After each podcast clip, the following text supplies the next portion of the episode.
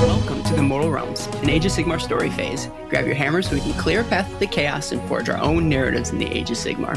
Your allies across the Maw Path this episode are Uh, it's Eric, and I have spawned not one, not two, but three ogre armies for Warhammer. Am I the Gulping God? you very well might be. And I'm well. Uh, I can never leave my food out on the counter overnight because the dog's always going to get it. That's why we call her the Beastclaw Raider. Uh, and I'm Aaron, and I'm going to need some uh, call and response uh, here. So uh, just eat it, Eat it. eat it, Eat it. Open up your mouth and feed it. We all pull our own three dollars. That's true. Uh, in this episode, we cover the lore of the Ogre Maw Tribe's battle tome and get ready to hear a whole lot of mouth noises, belly aching, and frigid takes. and then, if we have time after all that, we'll talk about those big boys. How are you doing tonight, my fellow Addas? And I, I think I know I, I know the reference, but it felt like when you when I read it, I was like Attaboys, right? Uh, oh, I still think so. Yeah, Yeah. for sure. So I'm doing well. It's uh it's it's we're in the midst of um I don't know the the second part of summer, right in the middle of fall here in Madison where it's a little too warm and the trees are like, mm, we're trying to lose our leaves here. Can you get get out of here? So it's been nice, a lot of yard work, a lot of playing with the kids, that sort of thing. I should have been doing a lot of yard work, but I have not been doing it. Uh, Will, how are you? I'm doing really good. Uh, just got back from a nice long weekend over at Holy Havoc, and yeah, just still coming down from that. Very cool. Uh, I could spend more words in between now and talking about Holy Havoc, but honestly, my next question is going to be what you guys been doing in the hobby. So we might as well just continue with it. Uh, Will, you were at Holy Havoc. I'd love to hear a little bit more about it. In fact, so much so that I shut you down before we recorded this episode because I was like, I, I don't want to hear it. The people want to hear it. Tell us more about it. How was it? Tell us. No, it was good. Um, yeah, it was great. I got to I can see people that I haven't seen since like Adepticon back in March, and then got to meet a lot more people that I've seen around but haven't like seen around online, but have never met. Finally, like uh, toy toy soldier fun Harry, who is on the server, and we follow him on Twitter. Does a lot of really cool stuff. I got to meet him. Got to hang out with a few other folks. Uh, I was going to do a shout out to people just know him as the Chug Lord, but his name is Paul. Uh, he's infamous for having an Ogre army, and I felt like it wouldn't be fair to call out his train based Ogres that he brought to Holy Havoc while we're doing the Ogre episode. I just can't get over the name Chug Lord. I'm sorry. I'm still. No, it's I great, Didn't hear, yeah. I didn't hear any of the other things you said. Yeah, I'm still just no. thinking about Chug Lord. Uh, I forget what the like how it spawned because he we like it's almost like the community came up with the idea for him because he asked for an idea, and it's just when the Lumineth Overlords came out. Oh, the Lumineth Realm Lords, and then you've got the Kharadron Overlords. oh, So I think it was like the Choo Choo Chug Lords. it's just gone from there. That's great. I mean the some of the ogre like big you know war machines and stuff I could see being heavily converted to train. So Mm-hmm. love to see that army. Do you have any pictures? Uh, I don't. He did post some pictures in the Mortal Realms Discord that Oh, you cool. can find at www.mortalrealms.com slash Discord. Dang, hot on the money. Yeah. themortalrealms.com. I don't know if you said the, you gotta have Yeah. the on there. Okay, good. There's a the there, but not Uh, elsewhere. No, yeah. Well, it depends. It's uh it's keeping people on their toes. That's very cool. Uh, did you have a, was there a standout highlight of your of your trip? The thing, a core memory um, of the event. Hmm. No, no. The, I think a good core memory was at the end. We found out that all the nerds came together and raised uh, over eight thousand dollars for charity Oh, uh, at Hesed House. So just you know, Steve Herner and everything he does out there with creating a great event and raising a lot of money is for charity is just something that needs to be applauded anytime Yeah. we can. Oh man, good. Davey answer. and I have been partners. Uh, I think we did 2016 and 2017 down there, um, and it is just a fantastic event. And I, I like the doubles event uh, quite a bit, just because doubles is always really fun. You, you can't quite take it as seriously. People people were asking where you were. Oh man, now you got, got me with. now, now you have to go next year. I guess I have to. It's a it's a high demand thing, so I'll have to. If I go, somebody else won't be able to go. So I don't. It's a double edged sword. That's true. Um, Very cool. Uh, and then Paul was down there too, but we'll have to catch his version of things uh, when next he's on the episode. Um, right on. Uh, have you been up to anything else in the hobby that you want to share, Will? No, literally just getting ready for that for the past few, long while. An event sort of becomes the nexus of all hobby for, for a time period. yeah. Circles around it, Yep. uh, like some sort of winter storm. Anyways, uh, Eric, what you been up to? Uh, Um, let's see. Um, oh, we uh, launched season five of Dogs of Warcry uh, just uh, last week or the week before. So first episode came out, and we're real excited because uh, our setting is in Ghur uh, this year, and we're expecting. Uh, we've been promised four different kind of box releases uh, with terrain and paired off armies, and we just saw kind of our second box set revealed today. So all that's super exciting. I mean, there's just a ton of energy behind Warcry, which is fun. So that being said, we took that as an opportune time locally to kick off our Warcry League, um, and that it was funny because it was just uh, Pavind, Josh, Vint, and myself, the co- the co-hosts of uh, Dogs of Warcry, twiddling our thumbs, saying, "Hey, we should start playing and let's go play." And our first two kind of people jumping on board, uh, Joe and Mike, were just as fanatical about the game as we were, uh, and so we just kind of we we had uh, ten people at our last uh, league night, which was you know growth that we you know weren't sure we would see this quickly. Um, it's just a fantastic game, already a good community, new people. It seems like everybody from our last league community has moved away, um, and so we're kind of starting from scratch. Um, yeah, I don't know. Nobody to- asked me if they could leave uh, Sure, Madison, right? so I don't know what's up. and do you feel like maybe um, you should have moved away too, but like now you're now you're stuck holding the bag a little bit? I've had a couple of uh, opportunities, or people have asked me, and I'm like, heck no, I'm not going anywhere. Yeah. Uh, my league needs me. Um, uh, other than that, uh, so because of that, then the the next piece of that is I've been working on a warband, which is uh, Cities of Sigmar, um, which is kind of like the largest selection of models you can choose from in Warcry. There's like five or six pages of models to choose from, and I've I've got a cog fort army that I started. So um, I've got uh, robot horses, or I guess mechanical horses, mechanical uh, Kurnoth hunters, and all this kind of stuff. So I'm just having a lot of fun focusing on you know a dozen models or so, spending way too much per model, um, and uh, K being the heck out of them. uh, I, I don't act like I don't know what that is. I know exactly. don't. what I didn't is. say I, the word. I didn't I say appreciate the word. you tiptoeing around the subject uh, for me. It's egg, eggshells. Eggshells. It's very kind, very kind of you. It's a toxic uh, work environment. Absolutely. Uh, I don't. I don't disagree. Um, I was gonna imagine say- being imagine being me in the midst of all these conversions. Right? Can uh, Yeah. it's a two way street. You you would not have liked Holy Havoc then. Purity culture gone too far. yeah. I am happy for those who are happy with it. I can, I can go that far at least. Uh, what was I just saying today? Is I don't hate the converter. I hate the conversions, I, and I don't, hate. I don't, don't- hate Don't hate the player. player and Game. they game. That's me. That's me in a nutshell. Um, all right, you guys have had such interesting updates. Uh, you know, being engaged with the community, meeting other people, whereas I have just been sitting in my basement periodically filing away at little dudes. And so I think I'm working on some like tidbit slave to But what have darkness you stuff. been doing? What have you been doing for Warhammer? Yeah, hey. yo, um, so putting together what Slaves to Darkness I have in preparation of that book that's coming out. I don't know why, because what, what difference does the book make to me of all people? Um, but I just put together what's the guy, uh, the Centurion Marshall. I finished that dude. Uh, he's got a net. Mm. Nets are nightmares to file um, Mhm. uh, mold lines off them, uh, almost as bad as whips. Um, what else did I do? I did that like promo uh, gal. Um, the, the the the the Chaos Warrior um, woman Oh. um, from a few, I think, years ago. I put her together. Uh, and a few other things that I think are going to fit into a Slaves to Darkness. I say army as if there's any sort of coherency with what I'm trying It's a to do. collection. A Yeah, shelf. collec- there you go, collection, a, sh- a shelf. That's what they're. Uh, that's a good way to put it. Um, or they're, they're in their own boxes too. So that's what I've been filing away. Um, Isn't a shelf also a ge- uh, a label for a geographic or a ge- uh, Oh yeah. Geological. geologic structure? yeah, Right, a shelf. Yeah. So I mean, you could just in the realm they're on their shelf. Sure. And when my stuff gets buried in the rubble of time, like eventually historians will come and unearth my collections, mm-hmm. and they will also be sort of stratification mm-hmm. shelves underground. Yep. I think I hear the bulldozers now.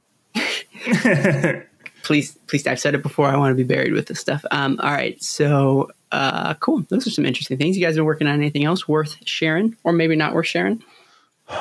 I guess um, one thing I'll just announce is it's kind of uh, a big piece of this. Uh, we'll be running just this is uh, Dogs of Warcry will be running the uh, Warcry narrative event at Adepticon uh, next year. So I know some Ooh. people are getting their hotels or getting stuff ready for that or planning for that. Uh, we'll have more information as the season goes, but it's uh, just cool in our.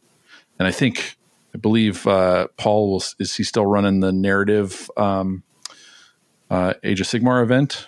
As far as I know, but I I guess I don't know for sure last I chatted with him, that's still the plan. So, um, Age of Sigmar narrative events at Adepticon, those are ours. Yeah, dibs. Yeah. Don't don't try dibs. to be narrative in Adepticon without our well, say so. without our say Not allowed. without our guidance. With our special dispensation. Yes, yeah. Permission. Because otherwise, that's a uh, nice 10, army you've got there. 10 Hail Sigmars and.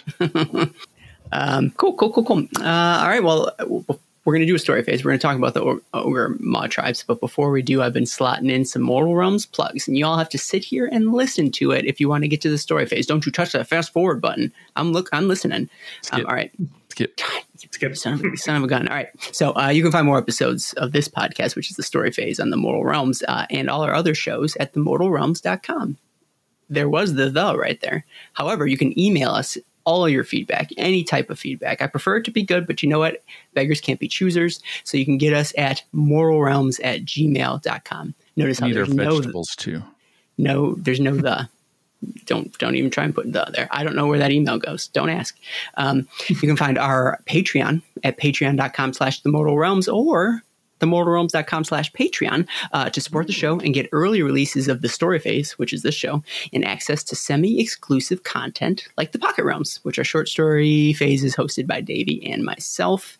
Uh, and if you can't or don't want to pitch in monetarily, which is totally cool, then you can head on over to your podcast service of choice and give us a review or a star rating or both a review and a star rating. What? Kill two birds with one stone. We're not supposed to say that anymore. Um, or tell you what, even the, the, most simple thing you could do is maybe just tell a friend about the mortal realms. Um, all right, now we can do the story phase. Um, all right, so I think a few episodes ago we had Eric do the story phase, and I yucked, or I chuckled about how it was such a breath of fresh air, and that Paul's job was threatened, and then Paul oh, yeah. came back, and then he felt threatened, uh, rightfully so.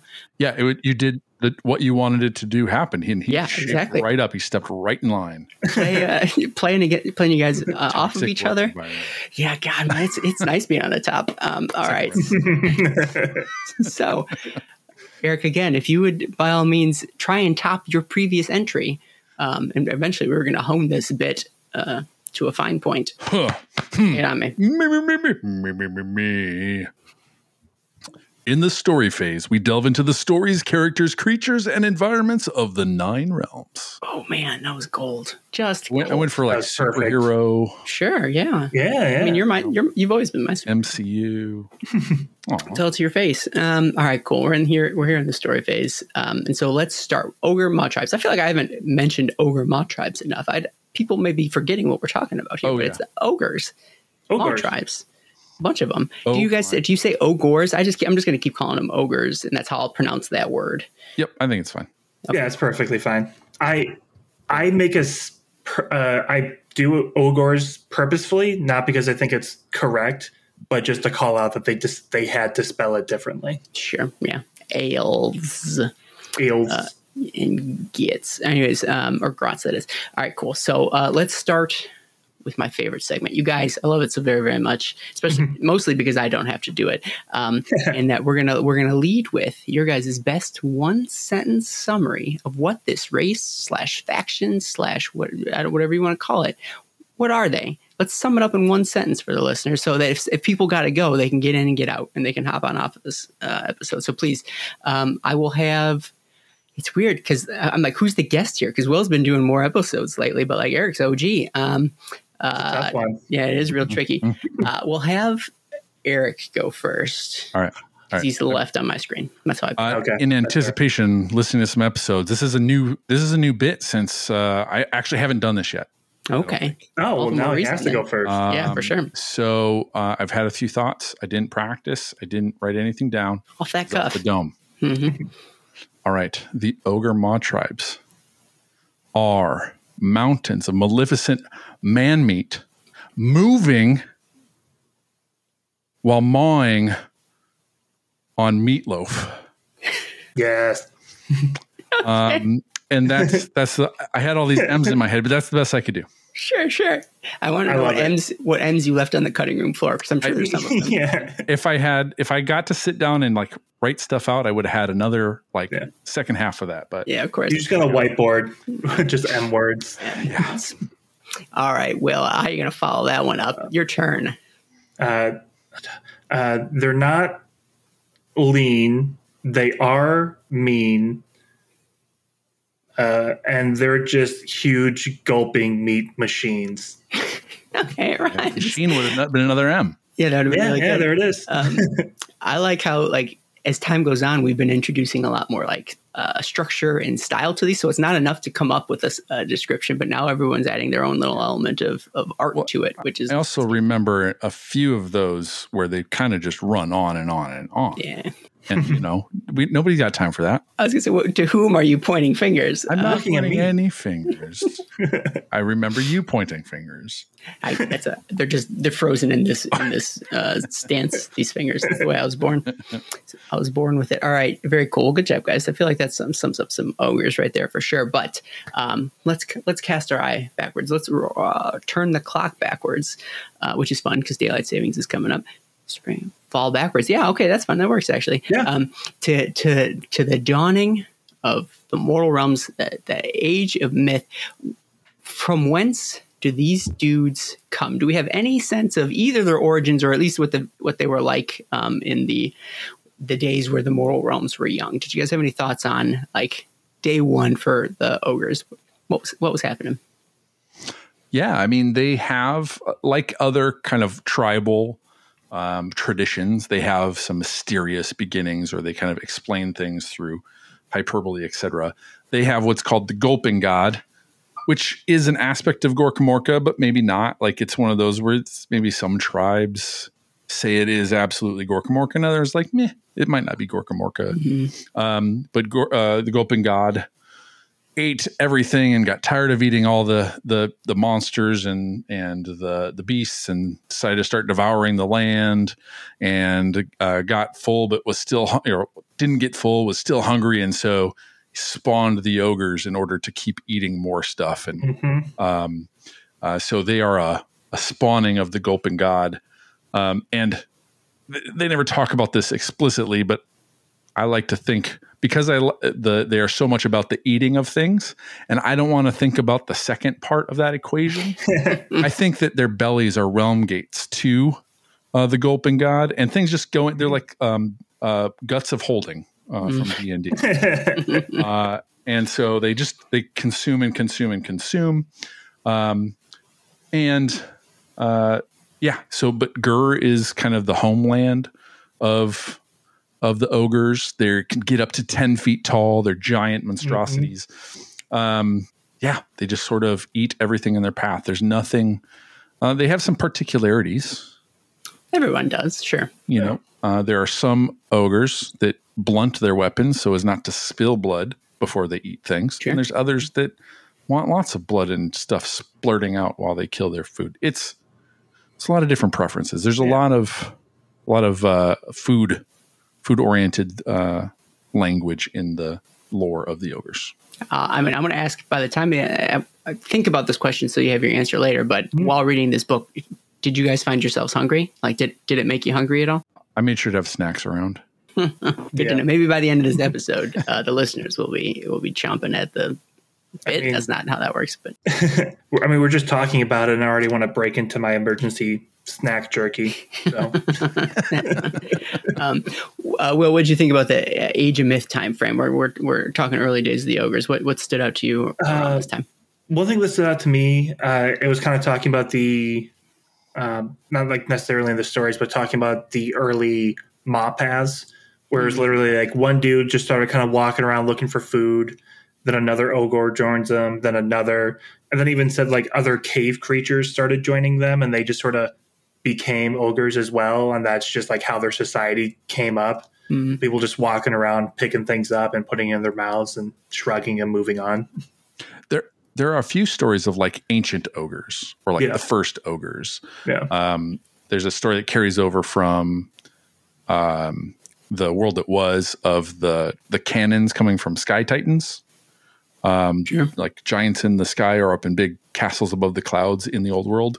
Here, uh, they reference the Great Green Tor, which has been the subject of some stories Mhm. uh, during the age of uh, the first kind of age of myth uh, or age of Sigmar or something like that. The Realm And- Gate Wars, I think it came up uh, There for a bit go. too. Yeah. Um, Yeah. and the the the sky titans up there fashioned these cannons, but the ancient ogres went up there and defeated them and took their cannons and all that. kind of Oh, stuff. So, that's very cool. Oh, that's great. yeah. So, but there's a lot. It seems like a lot of reverence for ancient ogres being bigger, tougher, stronger, defeating whatever. Sure, sure. And to be fair, we're kind of talking about the. I love this name. I say sarcastically. Uh, the Gutbusters. Mm. Um, in general, that's we're kind of leaving out the other half of ogres, which are the the Beast Claw Raiders. Those who, again, since it's a destruction book, you have like seven different origin stories of how Okay. there's specific group of ogres get followed by uh, just massive snow and blizzard, and they have different stories for why they have beasts.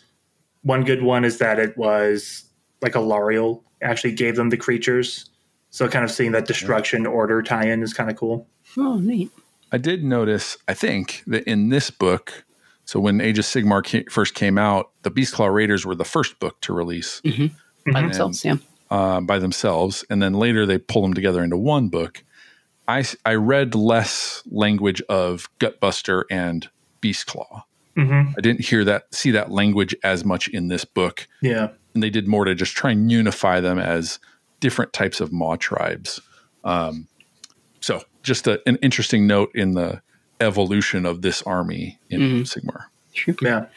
um, what Will mentioned it was was what stood out to me a lot is um, I feel like we've done a couple of destruction books relatively lately. We're just talking about the origin of destruction armies, and when it comes to those types of armies in the Age of Myth, it always falls back to tall tales or like mythological stories about Gorka Morka and like his interaction with like how these things you know came to be, and it's always has something to do with Gorka Morka doing something silly uh, in the Age of Myth, and then like in doing so, like generating or like fostering his his armies a little bit, and so um, it is a hallmark of destruction armies that they all harken back to this this one god, obviously the the god of beasts or you know the god of Ghur, um, and sort of nobody knows truly the origins of all all these different races or how they came to be or why they their particular like social social specific uniqueness um, it, they everybody has competing theories as to where you know why they are the way they are. So that's always always you don't really get that in any other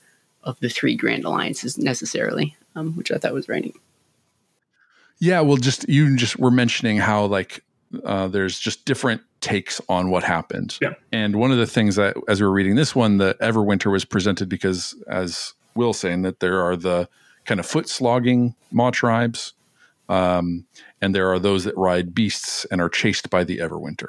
They're kind of two distinct parts, but they, in this book, show how they kind of weave together and then back out again, etc.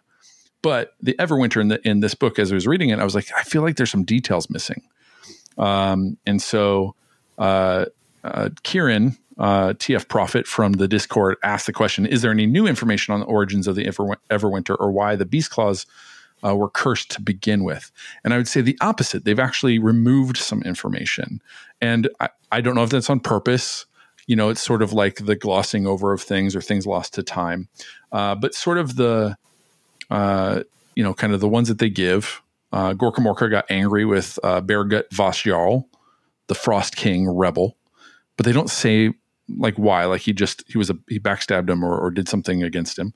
Um, there's the jealous Gulpin god heaved a sigh of disappointment that his children did not uh, eat enough, or uh, uh, and that that sigh had a chill. And I mean, that's just you know I'm not angry. I'm disappointed. Oh, just got You know, colder. yeah, you felt it. this this episode. Um, yeah. uh, there's a, a a glut of winter gods in Shyish that were uh, trapped by um, uh, Nagash, as the story goes, and some ogres let them out, uh, and so they they follow them everywhere, um, bringing this cold. Um, and then there's the the story of the Black Winter of Ghyran, uh, where there was this uh, frost threatening Ghyran, and the ogres went in and ate everything uh, to to save it before uh, the frost could kill it all. In in essence, stopping the frost from killing a lot more of the uh, uh, realm of life. And uh, Will, you had said it that um, uh, had then rewarded them with the ability to speak to beasts. Um, that one I was actually, I feel like it was a newer one. Uh, I don't know if I read that one in the previous two books. Um, but the thing that they left out was that there's a story about Berget Vosjarl, the frost, the first Frost King, and that um, actually Mork had challenged him with something. He went and ate the heart of this frost bear um, and uh, angered Mork, uh, and uh, Mork cursed them. And so uh, this book talks about actually um, Birgit Vosjarl comes out of this frozen uh, block that he's been in for, I guess, ages now, um, and sort of comes out of it. So there's just kind of uh, into that question. There's a little less information and a little bit different information, but it's still we don't know what, if any of it's r- true. It's just interesting tidbits and, and lore. Yeah, and I think that like uh, tie or it, it is indicative of that. Like, there's so many things about the ogres, but then also about the orcs and the giants that are all sort of lost to time. And as time goes on, I think we are going to probably continue to get interesting, like what if type stories, or um, you know, some other group's interpretation of you know the origins of these different stuff, which I think is one of the cool things about destruction armies. the other the other piece that was missing was that in this version in this book it said that it could be caused by this uh, these gods of winter and Shyish that chase them around. But in one of the previous books, it says that they chase him uh, and they give them this gift of the cold because they freed the ogres freed them, and it's the only hmm. gift they hmm. have to give. Okay, Um, But hmm. but so uh, just a few more of those gems that I feel like there was plenty of room in this book to share those. Keep them like add, Yeah. don't, don't subtract. Or that's how they get you to buy all the books, right? You can't Nope. because if you don't buy one, you miss out on some of those sweet origin Or- stories for sure. Listen to the Mortal Realms because we're gonna find those gems. No, gosh, Well- we're gonna we're gonna mine them Yep. and provide them. We're gonna hunt them down and give them to you. Yeah, that's true. Uh, we're gonna regurgitate uh, them. Gonna strip them and rip them. That- I don't know what that No, means. Oh. Um, so uh, that's a little bit of the, the Beastclaw Raiders. If we go back to the Gutbuster side of things, I think they talk a little bit about um, just what what their place in society was, quote unquote, uh, in the Age of Myth too.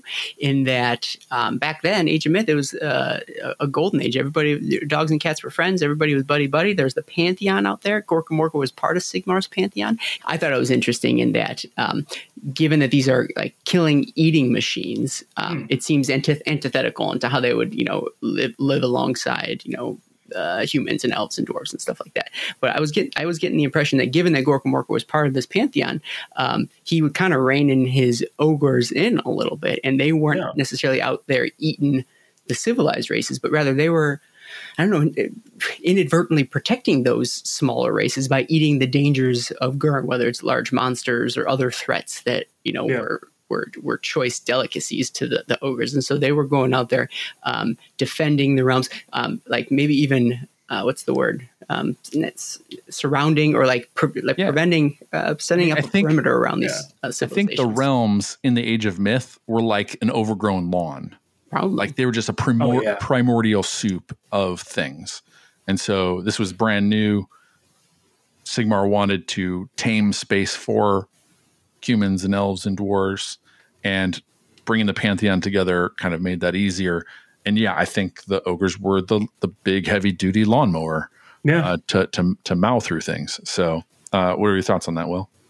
Yeah, I think it's it's interesting because looking at like you know Gorka Morka being a part of the pantheon, ogres are like the ones that are the most orderly of the destruction races. Like you see that they have fortresses, they actually have their own societies and civilizations and stuff, and they can, if well fed, interact with uh, the lesser races in their eyes without having without having to devour everything. Like they, there is feasibly a society where they can be peaceful with everyone else hmm until the food runs low. Yeah. Sure. They can use that self control in many different situations. They can choose Yeah. what they eat, um, but they can also choose to ignore that Yeah. just as easily. They can choose to eat. Uh, like they can do whatever they want. no one's going to stop them. And they also can chew. Ah, Shit. yeah, they have they have the right to choose. They have the right to chew. Choose. Got it. Um, yeah, yeah. So uh, that I think is back when everything was in like an equilibrium. Back then was kind of how the, the ogres were were living. Um, there before things before that changes. I feel like we had a couple more questions that are Yeah. still those early days that I might have skipped over and probably were better, easier slotted in earlier. But now we're going to do it now.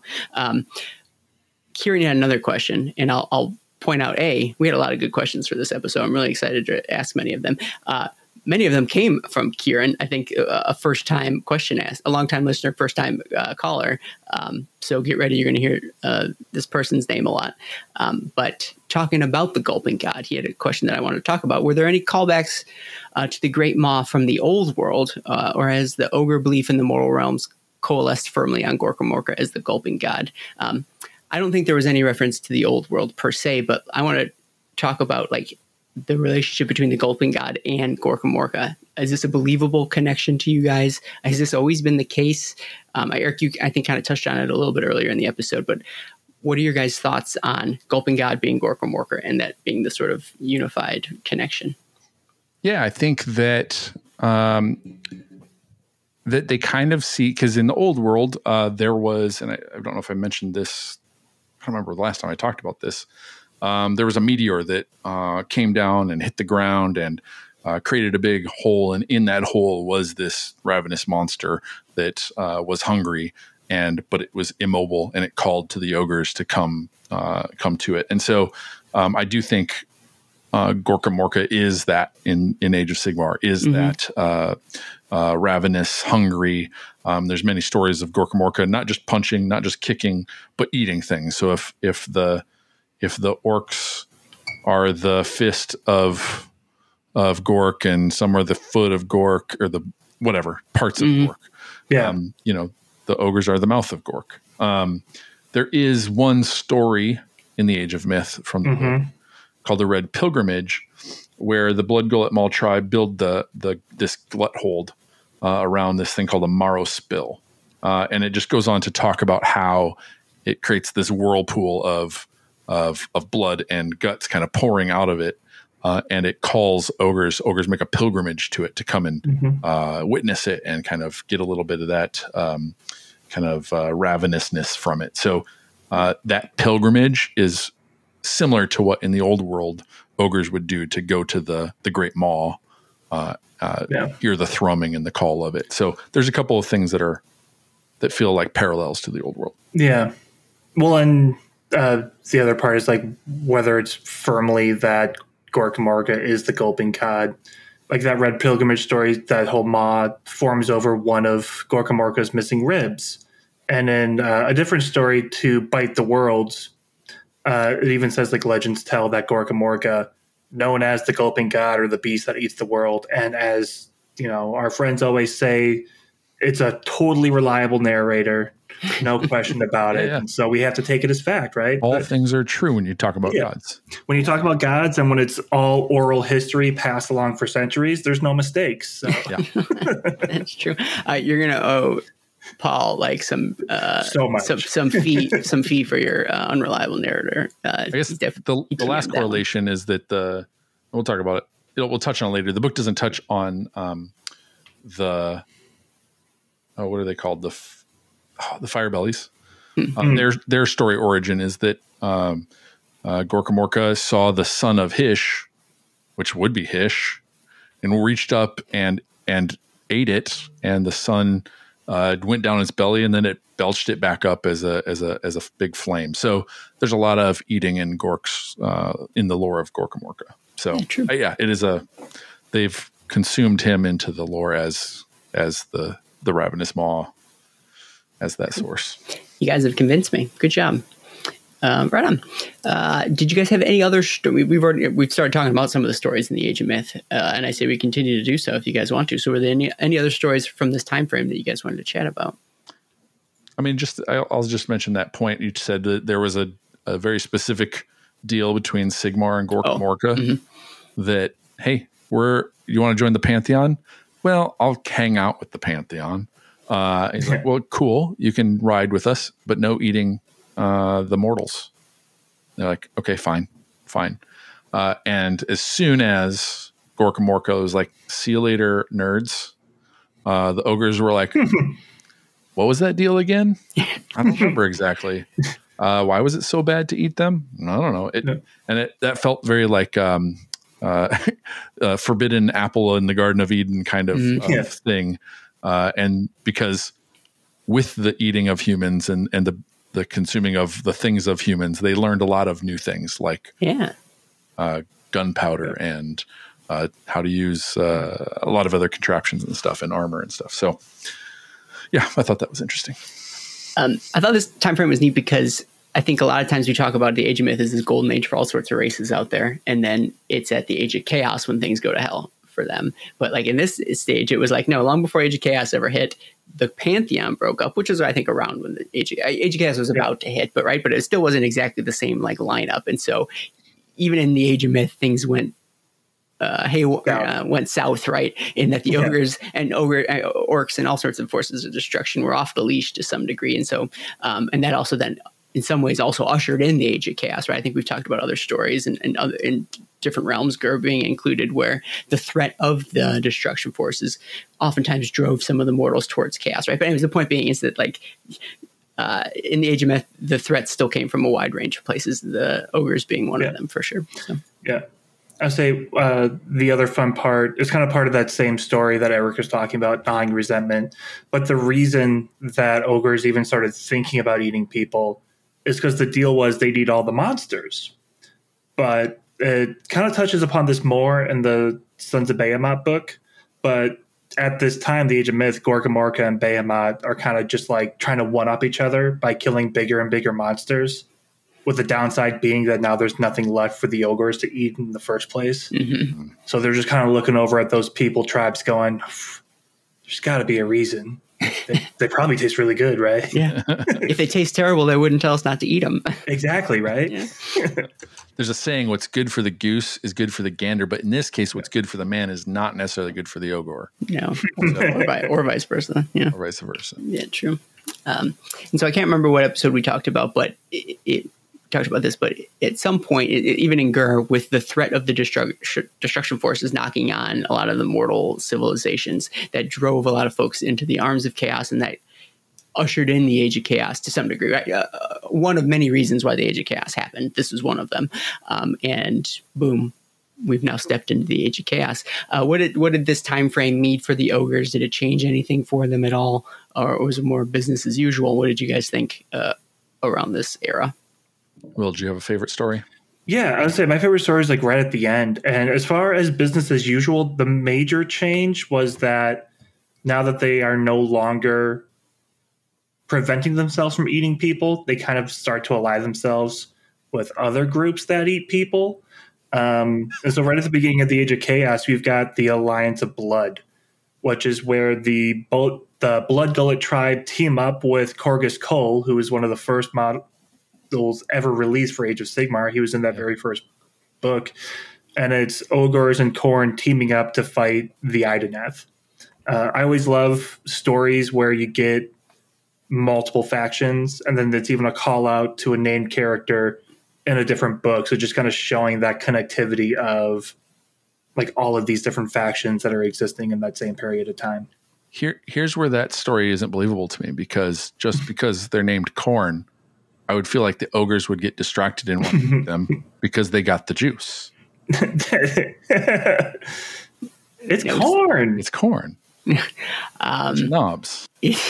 um, I like this is I like this is fun because it, it goes back to a time frame where they're going after the Deepkin where like we now today know that like the Deepkin existed back then, but um, around the like back when you know that we read originally read about Age of Chaos, we didn't know that the Deepkin were a race at all, right? So like they can slot in things that we know about now into those Yeah. stories back then where they didn't really even exist. It, it, in the game or anything like that, like in in the lore as we knew it at the time, um, and so I like when they can sneak stuff sort of retroactively back into the history because of course the Deepkin always existed; they were just hiding, Yeah. um, or not. and it's cool that it's happening in other books that aren't that faction, just Yeah, to true. like cement it even further. Well, and it's then speaks to the benefit of being well read in the mortal realms, right? In that, like, even a book that isn't about the Deepkin, you get a little tidbit about Deepkin if you're a big, if you're a Deepkin Yeah. fan. So it just goes to show that listeners, you need to li- read every single book that gets released, or listen to the Mortal Realms podcast. I don't know. I'm trying to convince you. You're already doing it. Like I, I'm You should pushing it. instead of uh, shaming, you should congratulations. Look at you listening You did to the it. Mortal Realms. You learned something today. Well done. Yeah, jeez, you were productive. Even if you do nothing else today, like this was a worthwhile endeavor. Everyone here is cool. Says, which is what cool people say. Um, one of the one of the stories uh, brought a brand new thing for me. Uh, this was the story of War in the Sky, and uh, there are these things in Chamon called the Sky Roads. I had not heard of them in any. I haven't been reading as much as maybe you guys have. Have you heard of the Sky Roads of Chamon? I hadn't heard of them, though. I did go look at the previous uh, ogre book, and it, it was in that book too. Okay. but I just hadn't Yeah. read it, so I, um, like, I it's I had heard of them, but I love them. Tell so more. very unique to the stories of the ogres then and not in any i don't know if there are any other battle tome tell us uh, come to the discord and, and yell at me if they are in some other battle tome or some other story but basically there are these roads in Chamon uh, that were um, and, and who are they built by the dwarfs in the the sky dwarfs KO maybe. KO maybe. Um, but to me, they could. I mean, in the first story of Chamon, we had uh, Mercury liver, rivers uh, solidifying from you know cold, so they could be just uh, liquid frozen rivers. Yeah. Um, but they they run on these uh, these sky roads, chasing these storms because they want to eat lightning. Um, and this is particularly the Thunderbelly uh, clan, which is a, a clan of the the ones the beast claw, the ones riding big beasts. Um, and uh, they call themselves the Olweir. So that was cool that they have kind of their their own, you know, showing that they have their own name for themselves, whereas uh, the author of this book calls them the Thunderbellies. Um, and their main competitor in this is uh, Dragon Ogres. Uh, and so they are, uh, I don't know if this is like they're racing uh, paths and the paths cross over each other and they're fighting and smashing each other while Like they're Mario Kart towards game. These big, Yeah. yeah, it feels like a Rainbow Road kind of kind of shindig. So that was a that was a new element to Chamon that I hadn't heard about. Um, and it's cool that there's these just herds of of ogres and dragon ogres charging down them, chasing storms, storm chasers. Yeah. Yeah. Uh, Will, did you know any more about this? Given that you had heard of these before. Um, just like one little tidbit because they they are kind of called the Thunder Bellies. Is I forget exactly which book it's from, but I just remember their stories of they're in the Sky Roads. Later on, post Age of Chaos, there are these cool sky creatures that when they die, they turn into lightning bolts. And the Thunder Bellies will see the lightning going up and think that means it's a special snack, and they'll try to grab it and eat it. As a Stormcaster being reforged. No, I, that's like I think I know what you're talking about, but I'm not. Yeah, yeah. I'm waiting I might for as the well punchline. spell it out just in case. It's like pop rocks. Yeah, exactly. I was going to bring this question up uh, later when we talked about the Thunderbellies, but since we're talking about the Dragon Ogres right now, I might as well do it. Um, in that, guess who it's from? Kieran again. Hey, thanks, buddy. Uh, they ask uh, the, the last ogre battle tome had some tiny tidbits about the Thunderbellies frequently fighting with the dragon ogres for control of the sky roads in Chamon. Okay, yeah, we were just chatting about that. Um, he want, or they wanted to know if there were any more information about their interaction with the dragon ogres. I think I don't know if this was more or less than what was in the previous book, but this is basically what how it's been summed up in this one. Uh, but then furthermore, he takes it a what step you're far- saying is that Kieran went listened to this episode, went back in time, posted this question, let me know that it had been in the previous Yeah, book. that's that's Yeah. exactly what had happened for sure. Well played, Karen. but they continue and ask also is a dragon ogre an actual ogre Uh, did you guys have an answer for that one? So I might, I'm speculating since you asked the question on how do you pronounce it, like I think the spelling isn't just for like IP sense, but like a lot of things in Ghur are G O R, right? like Gors and Ungors and Mm-hmm. um, uh, what are the Doom Bulls now called? Um, Bulgors. Bulgors. So Gor is sort of a bestial suffix. Mm-hmm. Um, in the same way that Oth is like Dracoths and Mhm. uh, you know, Oth is kind of a dragon suffix. So I think that no, they're not necessarily No. ogres, but they are. Um, we got Ogroids, which may have been ogres to begin with or Mm. not. So I think the the og is probably just like about size. They're big. Yeah. Big. So Yeah. Big boys. Um, well, there So- is there is like a, a weird naming convention to it. Now that you mentioned like the different types of gors, like you've got gor, the regular standard Mhm. infantry for the Beast of Chaos, ungor because they're like the under level of gor. Bullgor, they're a Bullgor, and for ogre, it's the O at the front signifies the shape the mouth makes as they're about to eat you. Mm. ah, Uh, so it might be Ogor. Mm, ah. yeah. Ogor. I'd uh, um, regardless of what the answer is, if whether they are or are not ogres, uh, the bipedal ogres definitely don't think that these dudes are ogres, um, and that's why there's a, a bone of contention right there. For uh, so, regardless of it, what we think, the ogres themselves don't consider them ogres, and that's all that matters to them. We should respect their wishes. We should- yeah, right. I mean, there's that. Um, cool. Remind me not to ask that question again later. We just asked it right now because I get I get autopilot. It's real it's real tricky to get me off track. Uh, all right, neat. Um, any other Age of Chaos stories that y'all want to Uh, chat the last one I liked was the explosive evolution, where they sack a Chaos Duardin gun fort and they learn the power of gunpowder. Uh, and uh, And friendship. and well, this is uh, starting a little bit of a theme where Gnoblars are uh, pretty um, crucial in helping them learn new technology. Hmm. So they needed the help of a little friend. Sure. Um, all right. So, uh, Will, you had mentioned uh, ogres coming across these newfangled lightning dudes, and they're trying to eat them. The only only reason that the Stormcast would be here is if we have entered into the Age of Sigmar. And so, I'll ask yet again: uh, Do things change, or do they stay the same for the ogres? What's the ages, early days of the Age of Sigmar? What does that look like for the ogres, uh, and how do they react to the Yeah. the changing world? uh, now I'm a fool because I remember like, oh, I forget what book it was in. It's also in this book, into Feast on the Storm, where the Thunderbellies are just reaching out and grabbing what they call the lightning meat. Ah, I see. Um, gotcha. Found So it. we have it have it confirmed that the Thunderbellies love grabbing those little lightning snacks on their way up. and the the butchers and slaughter masters of the the ogre tribe, the Maw tribes, uh, start theorizing how they might capture that and put it into a recipe. Mhm. Uh, so so they certainly have the ability to bite a stormcast, you know, directly. Me too. But yeah. but there are Yeah. there are concoctions that and dreams of what lightning meat might do for a uh, for a nice stew. Mm. uh, a certain sizzle, a little bit of They haven't quite zest. mastered it yet. They haven't A little figured out how pop. to add that ingredient. Yeah, well, it's going to Little take a bit. thing. Mhm. Um, I love it. Uh, did you guys have any uh, favorite stories from this time frame, Uh, like the early days of Age of Sigmar that uh, jumped out at you? I think this is the establishment, kind of the big establishment of the Meat Fist uh, tribe, Maw tribe, and their great gut fort.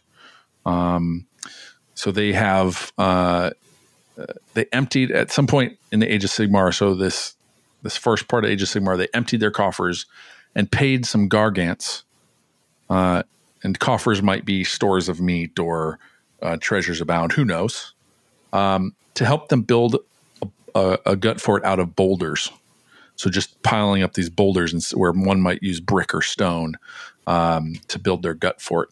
And this is not the only case. They talked a little bit how you know like ogres could set up in kind of the hollow of a cliffside, or they could go, um, you know, build uh, teepee or not teepees, um, huts, and Mhm. you know, um, uh, hide structures. Um, but uh, and they could go into caves or under the ground like the underguts do.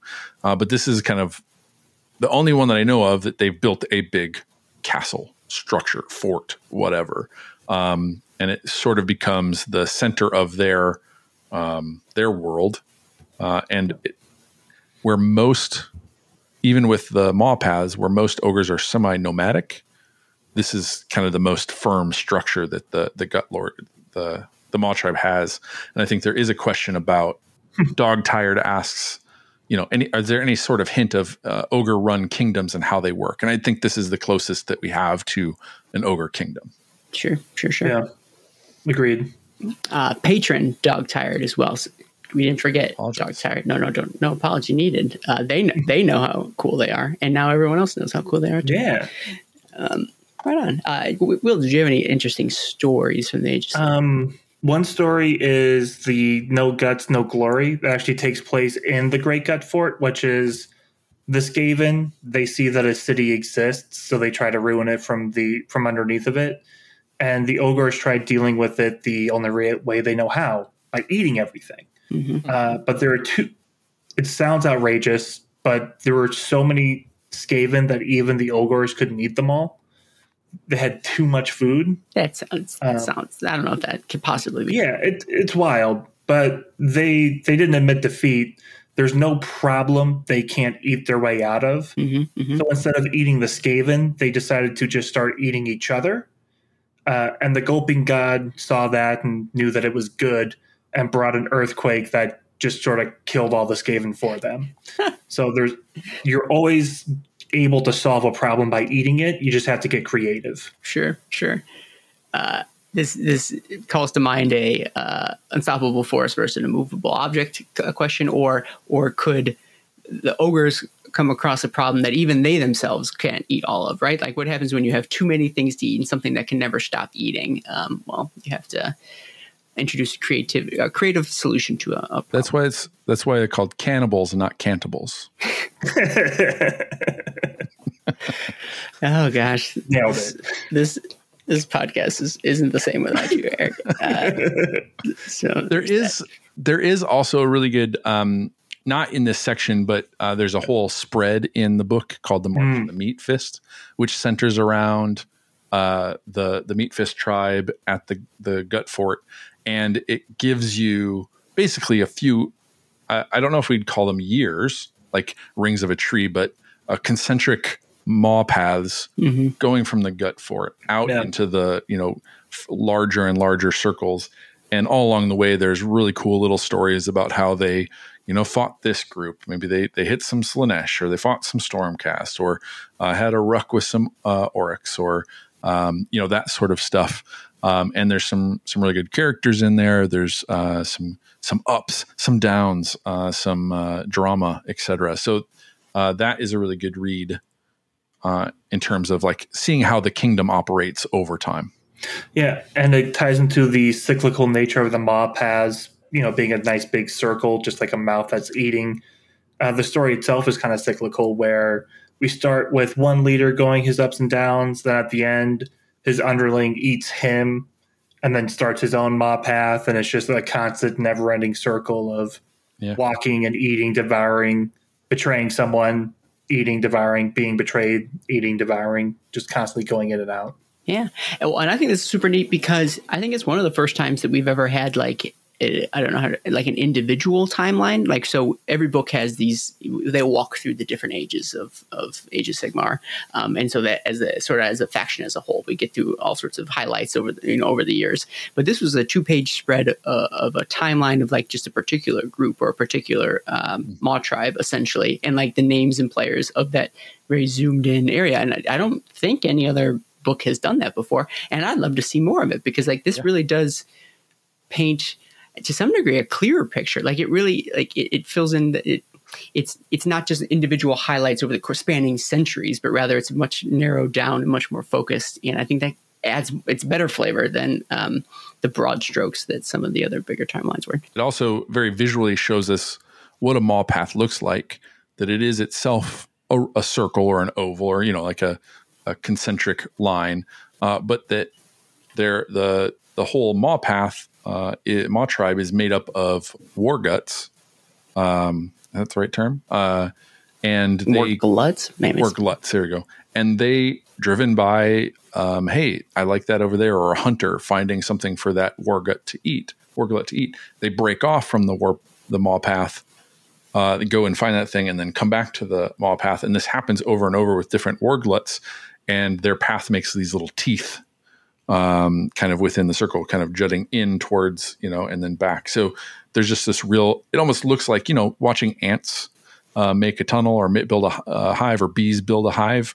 Like this is very much like there's these, uh, you know, semi-intelligent um, ogres who can kind of make. Uh, they they get to choose, um, but there's a sense that they don't. There's not all choice here. They're driven by Instinct. a pattern, an instinct. Yeah, we'll talk more about maw paths later. Um, one, uh, s- the story elements, as we were talking about this little two-page spread about the individual focusing on the meat uh, fist. Um, I thought that was neat because it it um, tells the tale of not only the meat fist tribe, but also it follows along this King Braggoth Vardruk. And so, not only in this spread, but his name comes up all sorts of places throughout uh, the book. And so, this is one of the places where we get to spend a little bit of time with him. In that uh, he's a beast claw raider. Um, ah, what's it? Not uh, not a jarl, but whatever the word, uh, like a frost king or something, a frost lord. Yeah, Yeah. yeah. Um, and so he uh, was involved sort of early days. Eventually, he gets he gets frozen by his own Everwinter. Uh, he gets thawed out later in the Age of Sigmar. He makes a, a play for the the crown to be over tyrant across all ogres. Uh, he gets struck down. He has this alliance, a tenuous alliance with like the Meat Fist, but like they're enemies and friends at the same time. Um, and so this guy's permeates through this book and um, I didn't know much too much about him before this book, uh, and, and it just seems like he's very important uh, to the ogre tribes, and it it seems like he's he doesn't get much screen time beyond what we read about him in this in this battle tome. I feel like he's he's due for more information. This is he was compelling. Yeah, and his counterpart, the one who who took him out, was Glob Glittermaw, uh, and he pops up. So he's he's the reigning champ. He's the over tyrant of the meat fist. Don't care for that dude as much. Fan. What he reminds me cool. of who's the who was the guy in the old world? Greasus Goldtooth. yeah, Yeah, Grease's So- Gold Tooth. who was this big slob on a pile of treasure carried by Gnoblars. Uh, how cool would it be to see that model?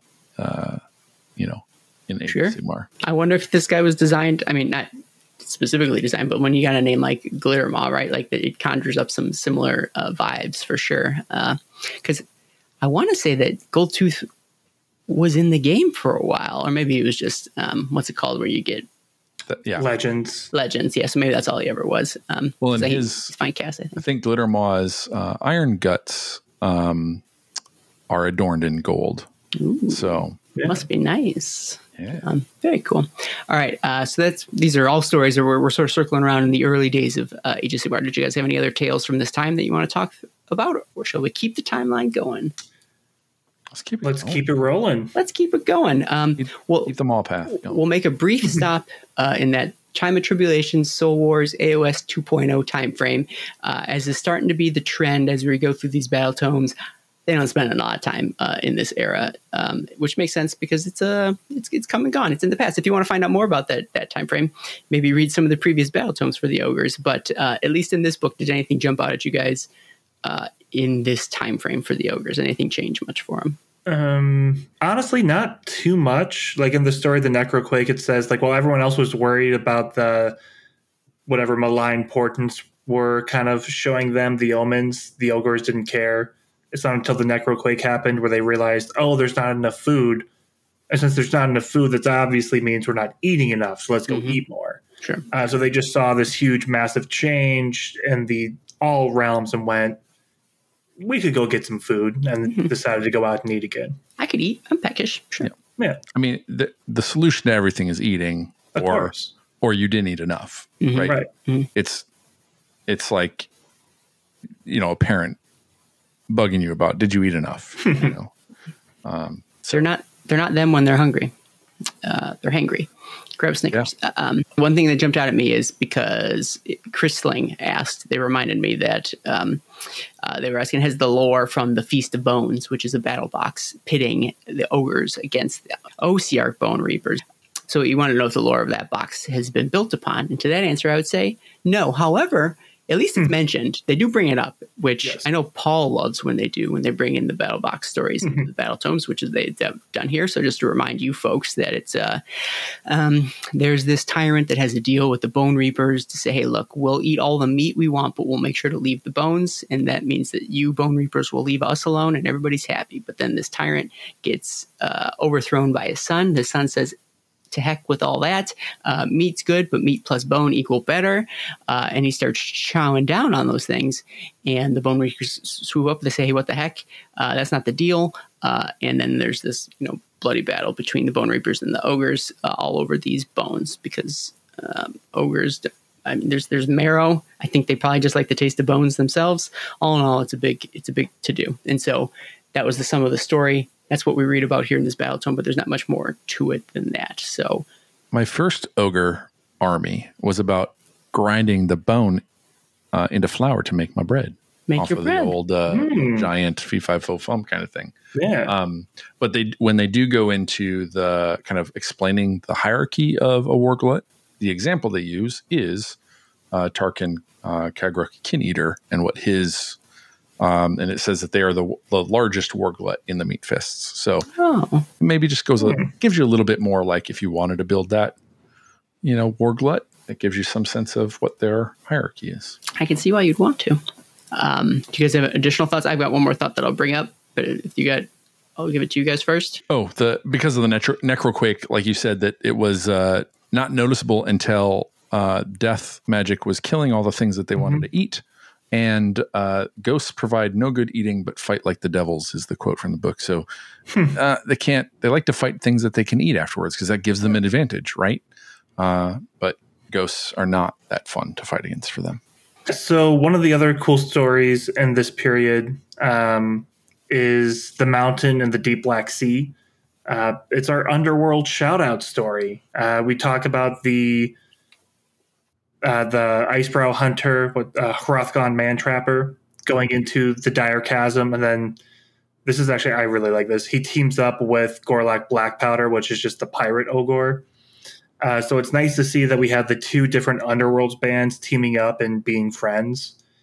Because in most books, if they have multiple war bands in the same faction, only like one of them gets called out and they never interact with each other. Yeah, So here we see there's two separate dudes showed up from two different realms, immediately became friends and started eating everything. yeah, nice. Um, so I like to like to think of them back to back fighting, right? Like they're they're they're, Yeah. they're swinging around like a dervish, and he's lighting people up with his gun. And anyways, it's just cool. Um, and the other guy's got a crossbow, so they're just shooting things up. Yeah, just shooting back to back. yeah. Also, if you like the underworlds, love to play the game, like the models, anything like that, See what we doing. have uh, another podcast in the network uh, called What the Hex. Uh, and uh, they have been uh, putting out a ton of content in the wake of the new uh, uh, box set in the Gnarlwood uh, recently. So go and listen to What the Hex on your favorite podcast network. Are you, are you happy, Davey? Um, all right. Uh, one other thing I wanted to bring up, which actually wasn't in this book, but we were looking something else up in the previous uh, battle tomes, and I just happened to stumble across the uh, the entry about the Ever. We were trying to we were reading about the Everwinter, um, and it turns out in the 2.0 ogre battle tome they bring up the fact that the Everwinter was actually disrupted by um, the Necroquake and like the the wave of magic that got you know turned on its head all throughout the realms, and so it started like disrupted the the storm, and it made it behave in like weird ways, and it like thawed a bunch of stuff out in the world that had been previously frozen by the Everwinter. And so, although it's not brought up in this book, uh, I wanted something else to talk about in this time frame, and so that's something that you would have learned about in the previous battle tome. So there's that. Look at us expanding beyond the cover, and by us I mean me specifically beyond expanding beyond the covers of this of this one. Yeah. That's not true. Eric did it earlier. So just me and Eric. Will didn't do his homework. No, I didn't. I kid. I kid. Um, all right. So uh, this is probably going to bring us to the most recent time frame, the Age of Beasts, that Broken Realms time uh, era, uh, which is what people are most interested. Right? It's more closer. It's cl- more closer. It's closer to the present. Um, have there been any updates now? Right? Especially because this is a, a Ghurish army for the most part. What does the Age of Beasts mean for the ogres? What what jumped out at you guys? They uh, obviously Kragnos busting out of the mountain and going on a rampage ogres participated in that. I mean, you follow the strong, uh, that sort of thing. Um, there's some talk about a lot of other people try and other like orruks or Gargants or Mega Gargants try and you know step up to Kragnos. Uh, ogres are like, nah, we're we're a little too. We get we see the writing on the wall. We get that he's an unstoppable force, um, et cetera, et cetera. There's a lot of Mega Gargants that want to beat him up and take the the seat of Behemat and be the you know Behemat reincarnate kind of thing. Uh, not happening. Yeah. Uh, so the ogres sort of like follow along. They join in. Uh, some Yeah. break off and like see him as their you know as the god that they want to follow or whatever. Um, but most just kind of like respect it and let it be. Yeah. Game recognized game. Yeah. Well, what's nice is like a part of it is like not even the ones that just followed him, but his awakening. It was like someone knocking on the door and they all woke up. So all over the realms, all these ogres go, you know what? Let's go get some food. And it's like almost every single one of these Maw tribes decided to go on their Maw path at the same time. Like they all got the group text and just went out. M- met up. That- All them all. it's uh, they all got the munchies at the same time. um, so one of the hallmark events of this Age of Beasts was that there was the siege of Excelsis, and so the ogres were involved in that too, right? So Kragnos woke up, he marched across Ghur uh, with his sights set on Excelsis because it made because it made him mad. I get it, makes me mad too, uh, and he he almost had no say in this, right? It's just that as part of this larger um, migration, uh, especially tied into the Great Wall that Gordrakk was also sort of doing, you know, coordinating at the same. Coordinating is not the word for what a Waaagh is, but you know, uh, uh, at the head of, um, there were these ogres as part of that too, where they had. Um, essentially made a deal with Excelsis to pretend like they were going to defend the city, but then they turned coat at the end, and so like they were already on the insides, and they were able to start you know slaughtering on the inside of the walls, um, thus also making that siege all the more um, I don't know bloody and d- destructive, and so that's. Uh, mentioned here in this book as well. Um, I guess maybe that ties into a question that Darth Alec had asked. Uh, they asked, "Do any of the Broken Realms ogres get a mention?" I assume that's who he's talking about. I don't know if they were ever named or if there were names. They probably there probably were. I just don't remember who they were. The, the Maw tribe banners. There was the Meat Fists, the Blood Gullets, Broken Jarl, and the Break Break Face, which Yeah. is what I assume they call breakfast. I'm sure that might be true.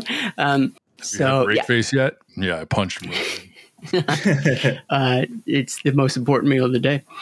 Um, so yeah, so it, it, it in the call in the you know gives a little blurb about the siege of Excelsis. It doesn't it doesn't gloss or it gives you the highlights of the ogre involvement in that they were a little treacherous um, there and then. So I don't know much much much more was mentioned of that siege, anyways. Um, actually, that's not true. Uh, it does go on to say that it was so effective what they did by like betraying the city that ogres then tried to do it like a few more times to Oh, other right, cities as well Yeah. later on. I guess All that's an kinds of people. expansion. Yeah, we didn't know that Yeah. before, so that's a new thing that they're like. It doesn't mention yeah." which cities. They could have been small little villages. Oh, I'm Yeah, sure they small were ones. nothings, but um, still, the point is, is that like ogres, uh, if it worked once, Three other name three other Ghurish cities. Go. um, uh, the the white um, tower place it, it begins with an I north of Excelsis. Um, Gnarlwood is in a city. Uh, um, I mean, we have Excelsis, then we have uh, Tex Mexcelsis. Um, uh, I'm sure you don't mean you don't mean the Beast Grave. You don't. I mean, I can name some mountains. Izalend is the one I was thinking about. That's north of. That's up Doesn't the sound coast. like Iceland. yeah, Iceland. uh, Iceland. Uh, there's the cities in Kragnos. What were those called? Will, you read that one? Um, begins with Uh, an A. there's the Akari. Akari. Yeah, so like Yeah. Akar, I think is the city. Yeah. Um, Uh, and then, it, well, because the only other the other city wasn't in Ghur, it was uh, Oh yeah, it was from far away. Um, yeah, it's from Azyr. Simply Uh, a beast hall. Is that something? that I, I know that's come up in Ghur. at some. Militarized city, uh, according to the map. I don't like getting called out on my own lore podcast. It's- well, I, I didn't think about it either when it said three other Ghurish cities, but uh, I thought it'd be fun to take a little detour and Um, uh, pop quiz hot shot. Where's the map bus is- The Maw path is going at 60 miles per hour. Uh, and if, if it drops below 60 miles per hour, the whole thing It explode. explodes. You know, I mean, hell, I would have had a hard time naming the continents of Ghur. Um, Though not Yeah, now because well- I can see it. I was gonna say I was like looking to see if there are any cities in Rondel because there's the White Dwarf campaign in Rondel, so they probably have cities there. Uh, and then I know there's an online narrative campaign uh, that takes place in Rondel as well. That's up on the Great Weave. Hmm. Bilgeport, Izalend. For Kron Skull. These are all fun. These are all fun things. Anyways, Oh um, yeah, Kronskoll. I should have known that one because it, it shows up in um, uh, what book is it? Where it's the Vendensts. uh, Hollow Ground? Hollow Ground? Yes. You must be. I know what you're talking about. Um, so, at any rate, uh, we were talking about the Siege, Siege of Excelsis. Um, other stories from the era of Beast that tickled your fancy. Yeah, so there was a question. Um, put it up in this kind of spot because we're in kind of we're getting drawn Yeah. to Realm of Beast. So there's Sure. a question from Ascarion.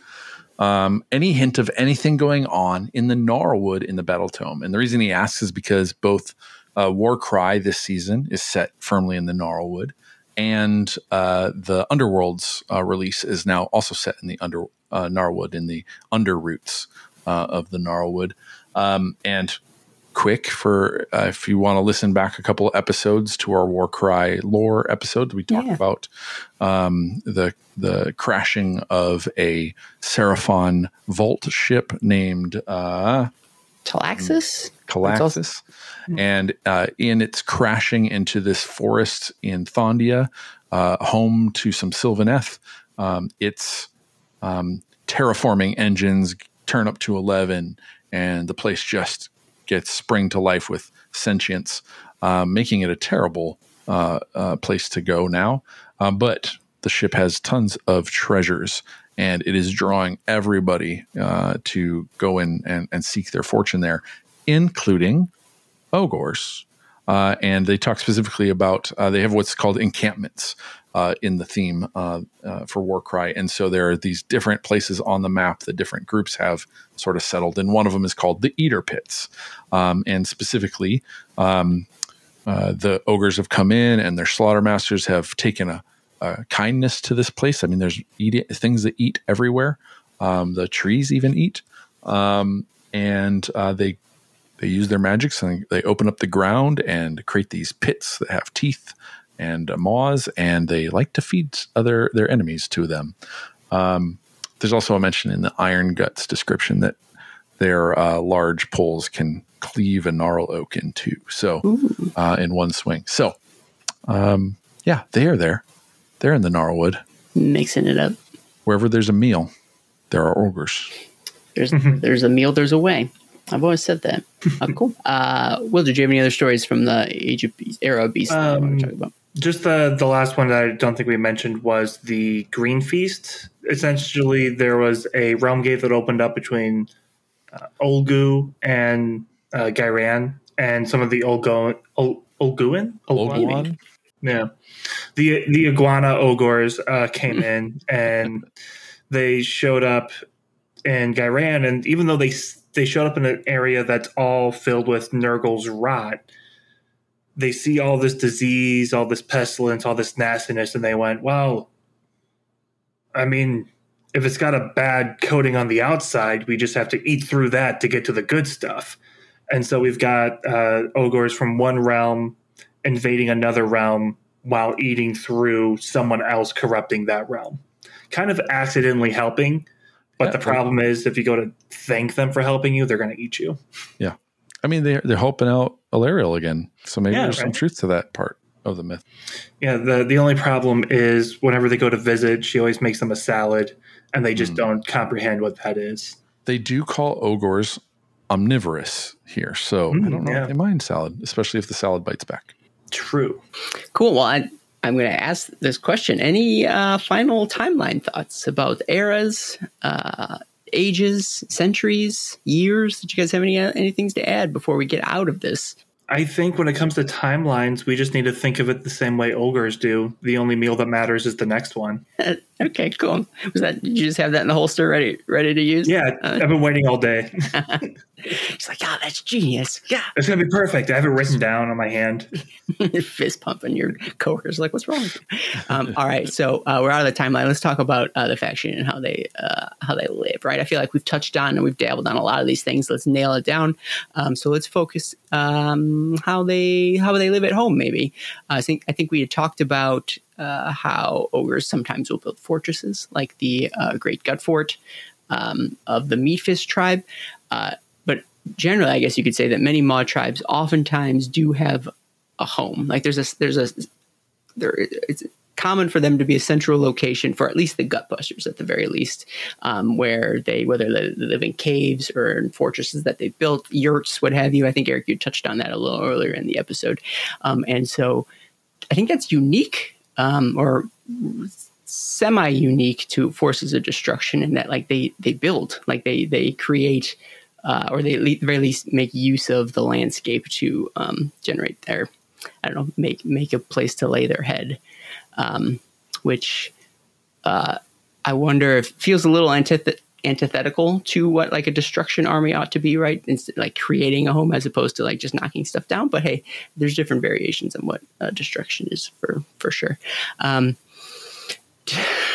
I don't can't think of what question I might ask you guys about that. Anything to add about you know, their home, their homes, or um, I guess what they I do mean, with to, them? Yeah. To, to be fair, I think the gut fort comes down a couple of times and has to be rebuilt. Yeah, like it's not like uh, it's like a bull in a uh, china shop. Like if you built a fort, it's a china shop. You're like, oh, I'm going to build a thing, and then you just break it, and then you have to rebuild it yeah. and break it. Yeah, um, it's like a kid playing blocks, right? Maybe they set it up just to knock it down. Yeah. Uh, the one thing I thought that was interesting, and it kind of goes to the fact that they do have technologies that they stole from the Duardin. Um, but that story with the Skaven, they tried to flush the Skaven out by redirecting their sewer system. Literally. So, like, yeah.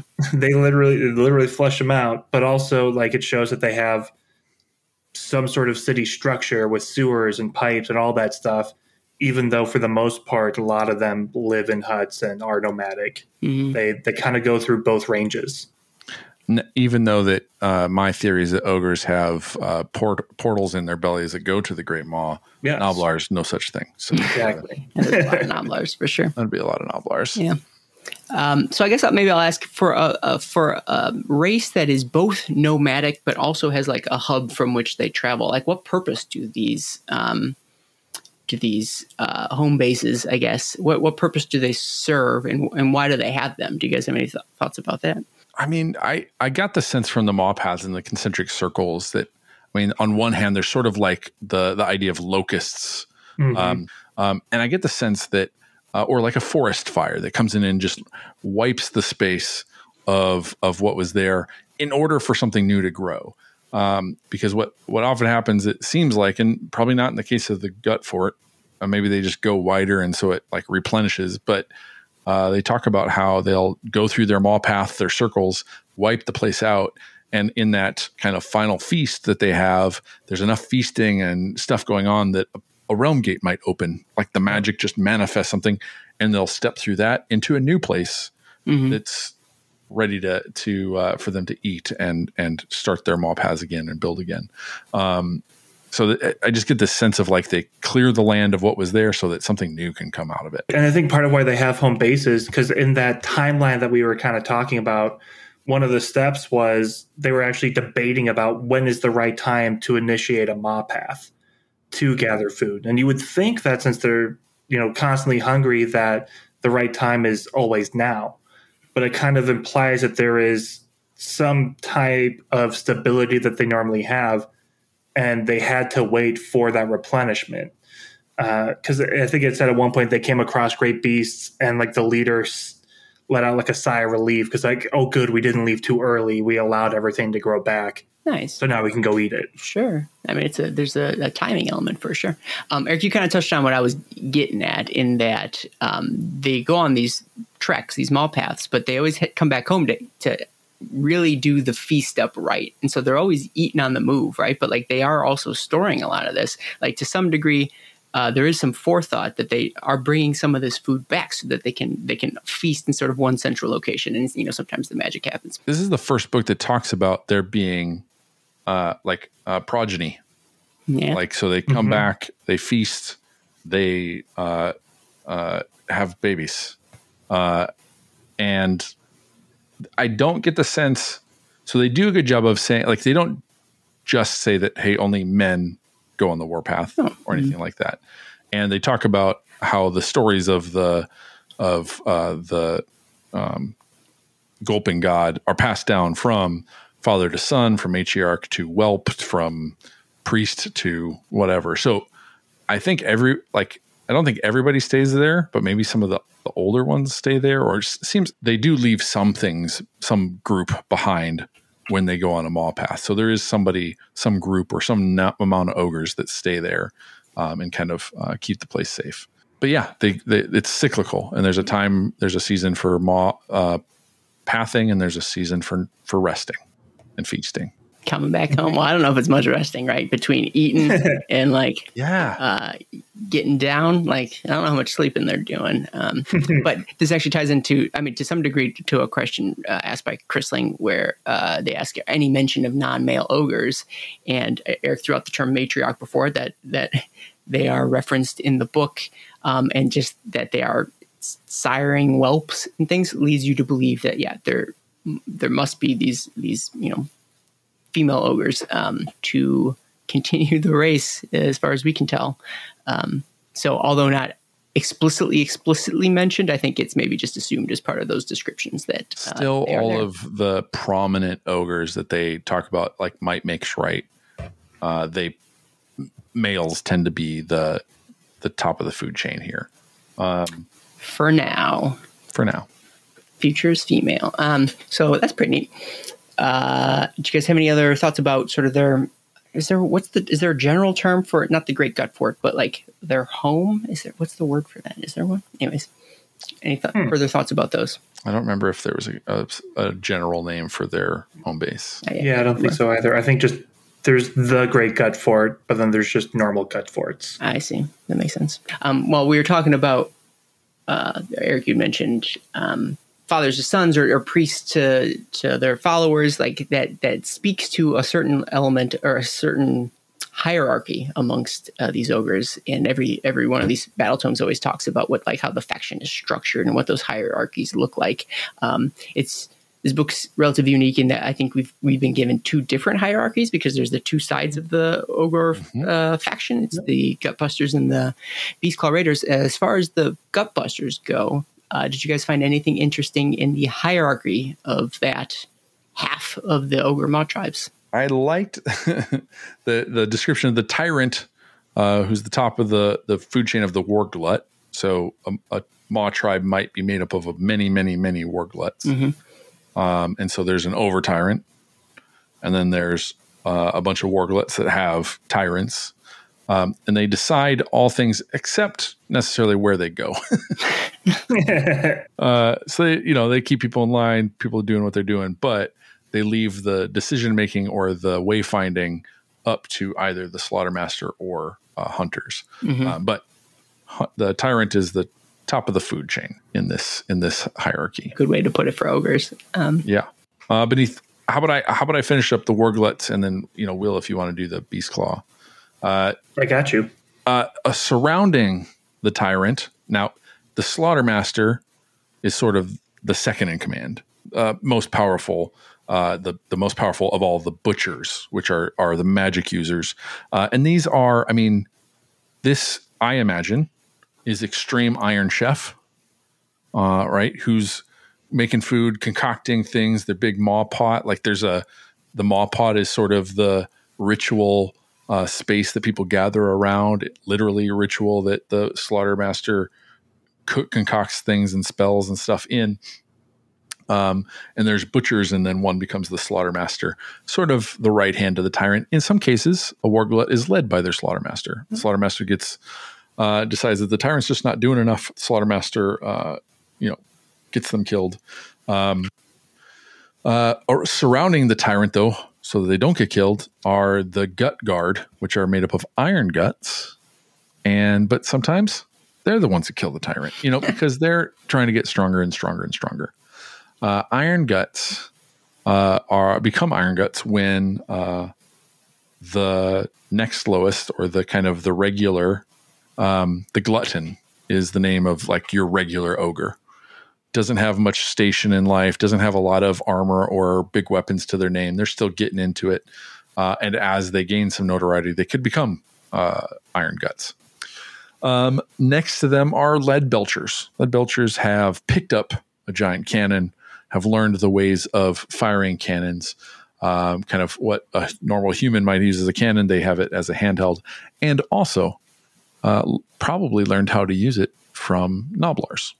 Um, uh, I'll just mention Gnoblars one more time. Tyrants give themselves big names, and they call them big names, and they're you know ostentatious, ostentatious, uh, over um, braggadocious uh, kind of names but they don't have good memories. So often they have a name Gnoblar that helps them remember it when they're shouting it so people hear them. Uh, so again, Gnoblars are uh, kind of a, have become a crucial symbiotic part of this. And they're kind of sometimes, they, I mean, they, they, don't, I wonder if they're the brains of the operation. Hmm. Um, but they probably help the lead belchers learn how to use those. Then, uh, and this is what they call sort of the inside the tribe. Then, uh, according to kind of our um, the hierarchy that they they show here, there's uh, what they call camp followers and outsiders.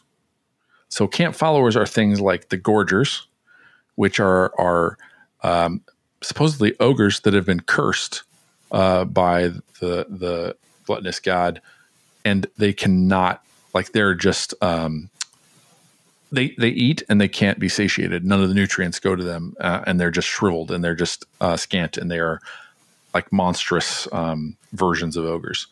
Uh, there's the Gnoblars, which just in mass follow them along for protection because they're not the they're not like other grots and wanting to like form their own armies, etc. They're opportunistic. Um, and uh, the Gnoblars build things and out of scrap and whatnot, and they call those junk mobs.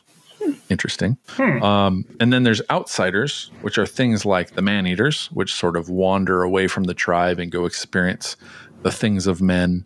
Um, there are the fire bellies that go and worship uh, Gorka Morka, the sun eater.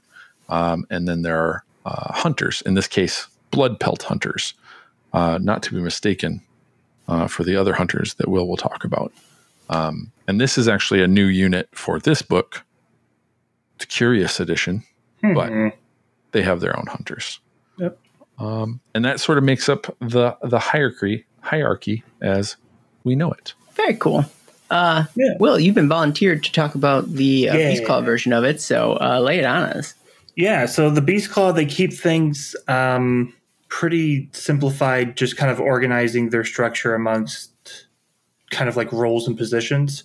So at the very top, you've got the Frost Lord who oversees everything, makes all the decisions, uh, and he keeps his fighting forces kind of in uh, four like columns. Uh, the the picture in the book it has like a cool set of horns that each column is just shields hanging down from it, kind of noting their like allegiance and where they kind of fit into the role. Yeah. Um, underneath the Frost Lord, you've got the host guards, just like his right hand men or right hand ogres, uh, starting with the Jarlbad, which is ogre or svo for fighting hand. They're the ones who go in and they beat everyone's faces and they start eating things as they move. Uh, but they're moving pretty quickly and there's always scraps left behind. Uh, so the next column is their Earlbad or the eating hand they're the ones that come in after the main fighting to kind of kill and eat whatever's left behind.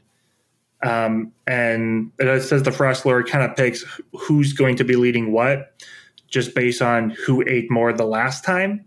And since the Jarlbad probably eats more because they're fighting more, it's kind of like an avalanching effect mm. where the rich get richer. Self fulfilling prophecy. Mm-hmm. Uh, from there, you've got Torbad, who kind of lead the defense, again led by a Huskard, just securing and holding the positions as the rest of the mob path kind of moves along. And then finally, you've got the Skal, which is the Icebrow Hunters with the uh, Frost Sabers and Yetis, kind of doing the scouting missions, going ahead of everyone else, kind of separate from the rest. Uh, underneath this, you've got all these other ranks, and they have names Svo, Otri, Vor, Herf, and it actually calls out the language of the Beast Claw, saying it's very simple. Like where every word is also a number. So you have the Atta, which we called ourselves at the beginning, the bodyguards uh, to the Frost Lord. It's also the number one. It also means mountain. Uh, all those other ranks, the Otri, the Fior, and the Herf, are just like the other numbers that they have. And it calls out that they may even be numbers bigger than Herf, but you need a skull to count each one just to be sure. I like how they normally talk about like if you want to count high, you have to take off your boots so you can count on your toes. But in this case, Yeah. like no, no, even that's not going to help. You need Nah, skulls. it's out. too many. Can't do it. Um, uh, and yeah, so it really is like for those who don't know, the Beast Claw Raiders, they're the ones that are mounted. So they have these stone horns, they have the thunder tusks, these big massive mounts that the leaders tend to ride. Then you have these smaller, like Mournfangs, which are just like big frost wolfy type creatures. Wolf bison. Yeah, wolf bisons, I think is the the proper word. Thank you, Eric.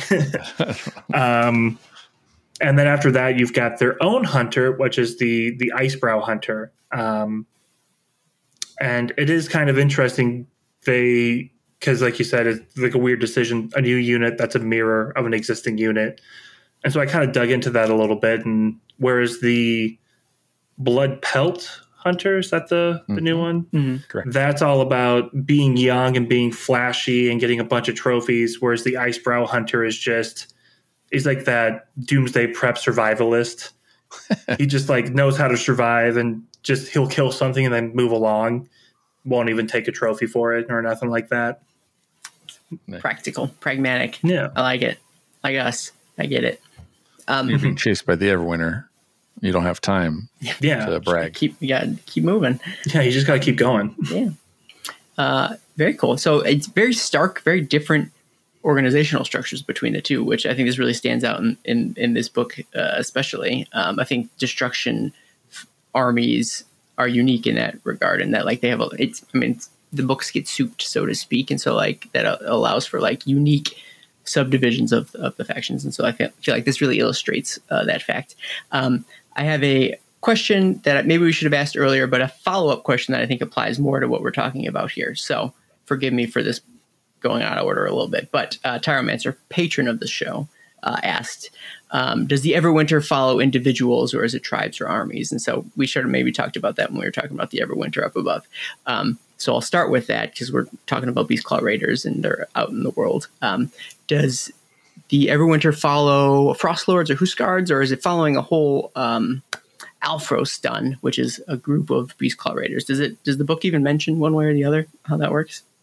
I mean, if it followed an individual, it was uh, Bergut Vosjarl, the 1st uh, Frost King, until it caught him. Sure. yeah. and then it stopped following him. Uh, I think it. So they do mention that like it doesn't follow gluttons. It doesn't follow um, the gutbusters, the warblets. It Yeah. follows specifically the alphastron, the alf, uh, alfrostrons. There's no second R in there. Alfrostons. yeah. Okay. and it's it's so it's their curse and like in some of that lore where it was like you know um uh, Bergut was the one who cur- who was cursed like it's his you know his progeny or his descendants or the descendants of his tribe right uh, in the story of um, you know an unknown maw tribe uh, saving Alarielle's you know um, in Ghyran like it was that tribe I guess that was sort of cursed or or Yeah. You know that sort of thing so it's definitely a group as opposed to an individual and specifically the the mounted uh ogres Sure, sure. Well, and that leads into his, his follow up question, which I thought applied more here was um, so what does that mean for the ogres using uh, Beastclaw Raider troops in their glutton based forces? So basically, how does how do the, how do the two work together, knowing that the Beastclaw Raiders have this storm following them? Because the book talks about it a little bit. Did you guys have any interesting tidbits about that? Yeah, so kind of zooming in on that, like that condensed timeline of the Great Gut Forest and that big maw path. Um, there's like one section where the Frost Lord actually leads the Everwinter away, so the rest of the maw path can kind of keep moving, and then uses that to get even more like Icefall Yetis and other kind of creatures that live in the Everwinter. So then he circles back around to everyone else with these new forces to kind of help crush people in their way. Well, I thought it was interesting that the the Gutbusters like look down on the Beastclaw Raiders a little bit, like knowing that they are cursed and we're not, right? And so like they try to keep a healthy distance away from them because uh, although ogres um, can generally survive the Everwinter, and that like both sides both sides of them like although we'll get frozen, they, they can still live through it essentially. Like yeah. nobody wants They'll to, right? Out. Yeah, exactly. Yeah. So like the Gutbusters are like, no, thank you. Like let's keep you at a healthy distance, even if we're even nominally part of the same army. Keep you at a healthy distance so that we don't have to get too chilly. Um, yeah, which I thought was fun. So that's why I brought it up here. Anyways, yeah, yeah. Um, did you guys have any other thoughts about how the factions are organized, how they work together, how they work internally uh, amongst themselves, or we'll keep going? No, it's just they they fight, and the biggest one, the fightiest one, uh, is on top. Might mm-hmm. right. Um, all right, cool. So let's talk about how. Uh, let's look mm-hmm. outwards. Let's look how they interact with uh, the uh, the realm. So I think we've already spoken at length about the maw paths, those sort of concentric circles as they uh, eat their way through the realm. So I don't know that there's too much more to add on that front, but I do think we ought to talk about who their allies and enemies might be, especially because we had some questions about that. So let me lead with um, one as we dive into sort of the ally side of things. In that patron of the show, Dog Tired, had asked, "What about ogre diplomacy?" And I think that leads pretty nicely into um, what their ally situation might be. Did you guys have any thoughts on who the ogre's friends are out there? I'll just say real quick that that like the Yetis, um, the um, oh, what are they? The gorgers, the Gnoblars are all sort of like hangers on. So they, yeah. they definitely have that kind of like thing where a lot of stuff follows them. Um, and they, they, there's a mention of um, uh, for Kragnos that not only do like the sentient races follow him, but like just other beasts follow in his path and are are enraged. So I think that's a theme of destruction of like it's it's it's it's a group. It's a mismatch of of different things moving together. So yeah th- so just on the like what you can put on the table they've got those as sort of like um, um, built in just allies that hang out with. Yeah i was gonna say like just kind of touching on that again that little cool timeline talks about what uh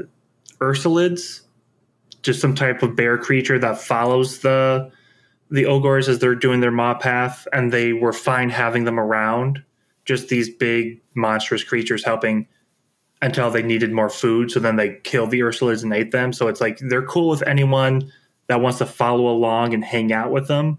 But if you're not an ogre, when they get hungry, you're going down. Or even if you are an ogre, right? Yeah, if they're re- yeah. um, so there, there's that. Um, to the the the element of diplomacy that Dog Tire was getting at. I think that maybe speaks a little bit to the mercenarial aspect of the ogres. Mm-hmm. I don't know that we've talked too much about that. In that, given that ogres are the although are dumb, they're not so dumb that they can't work alongside other sentient races in the world. And they found they've they've wizened up a little bit in that uh, eating these people is good. Like that's great you get to eat them. That's that's fantastic. However, sometimes they pay you with money that you can then exchange for goods and services. Those goods meaning more food, right? And so sometimes the ogres uh, get crafty with it. They think, all right, well, let's maybe get paid in I don't know any sort of currency out there, yeah. uh, and then we can turn that around and get more food until right. the currency dries up, and then we can go back and eat the people that were paying us in the first place.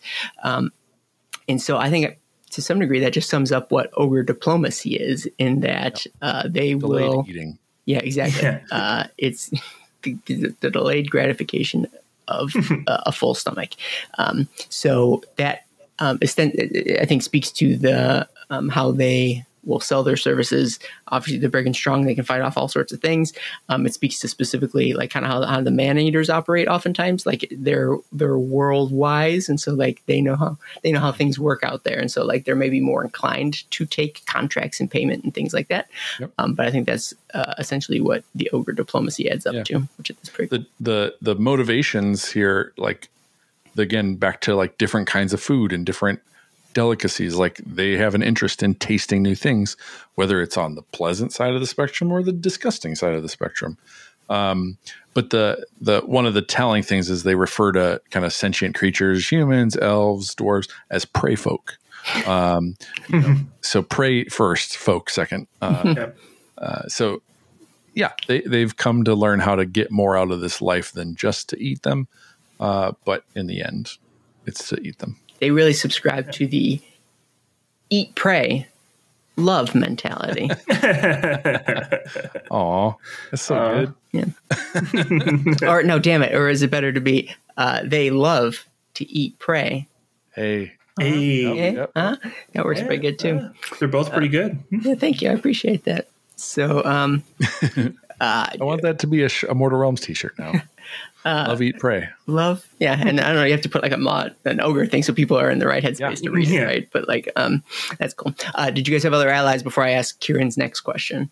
No, Okay, well, No. Kieran uh, was thinking the same thing we were thinking, and that are there any other are there any interactions or tidbits between the ogres and other factions within Destruction?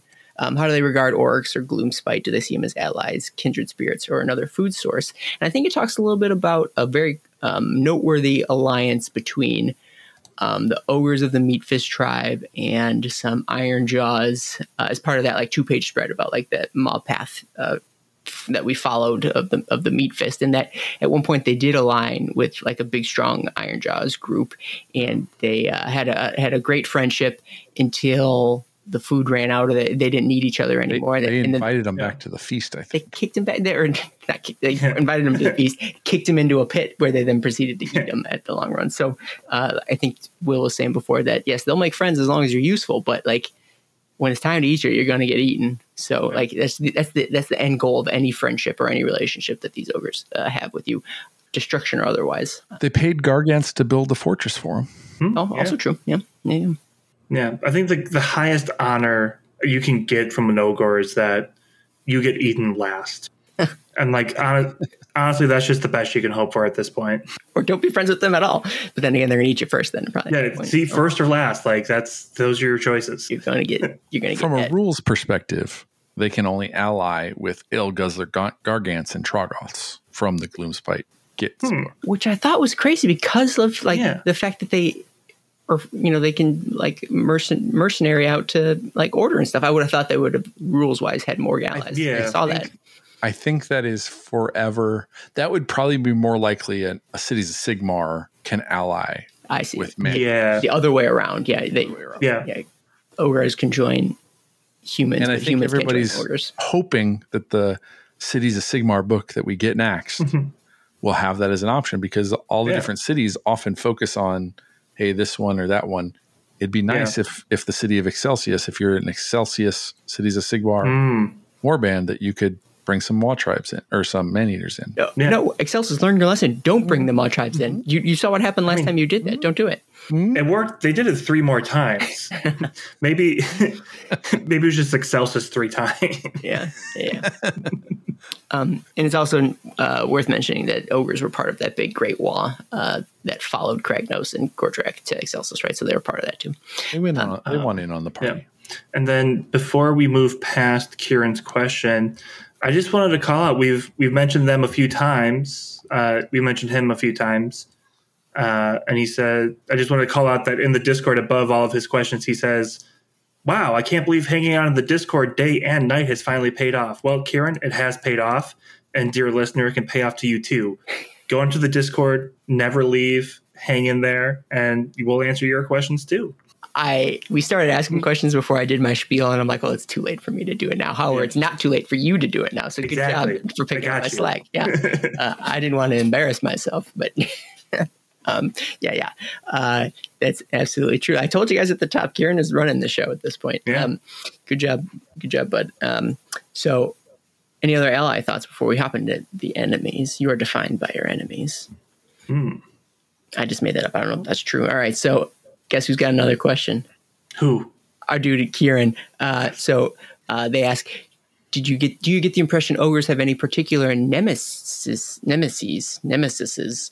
Um, uh, that is any other faction they seem to have the most uh, beef with. So first of all, Kieran, know your place. That's that's our don't. What do you what do you think you can make your own podcast? if Hey, you know, if if he's going to bring all the questions, uh, create the agenda for the show, and bring in the jokes, I mean, we just need to get Yeah. an AI to record. yeah, what do you need us for?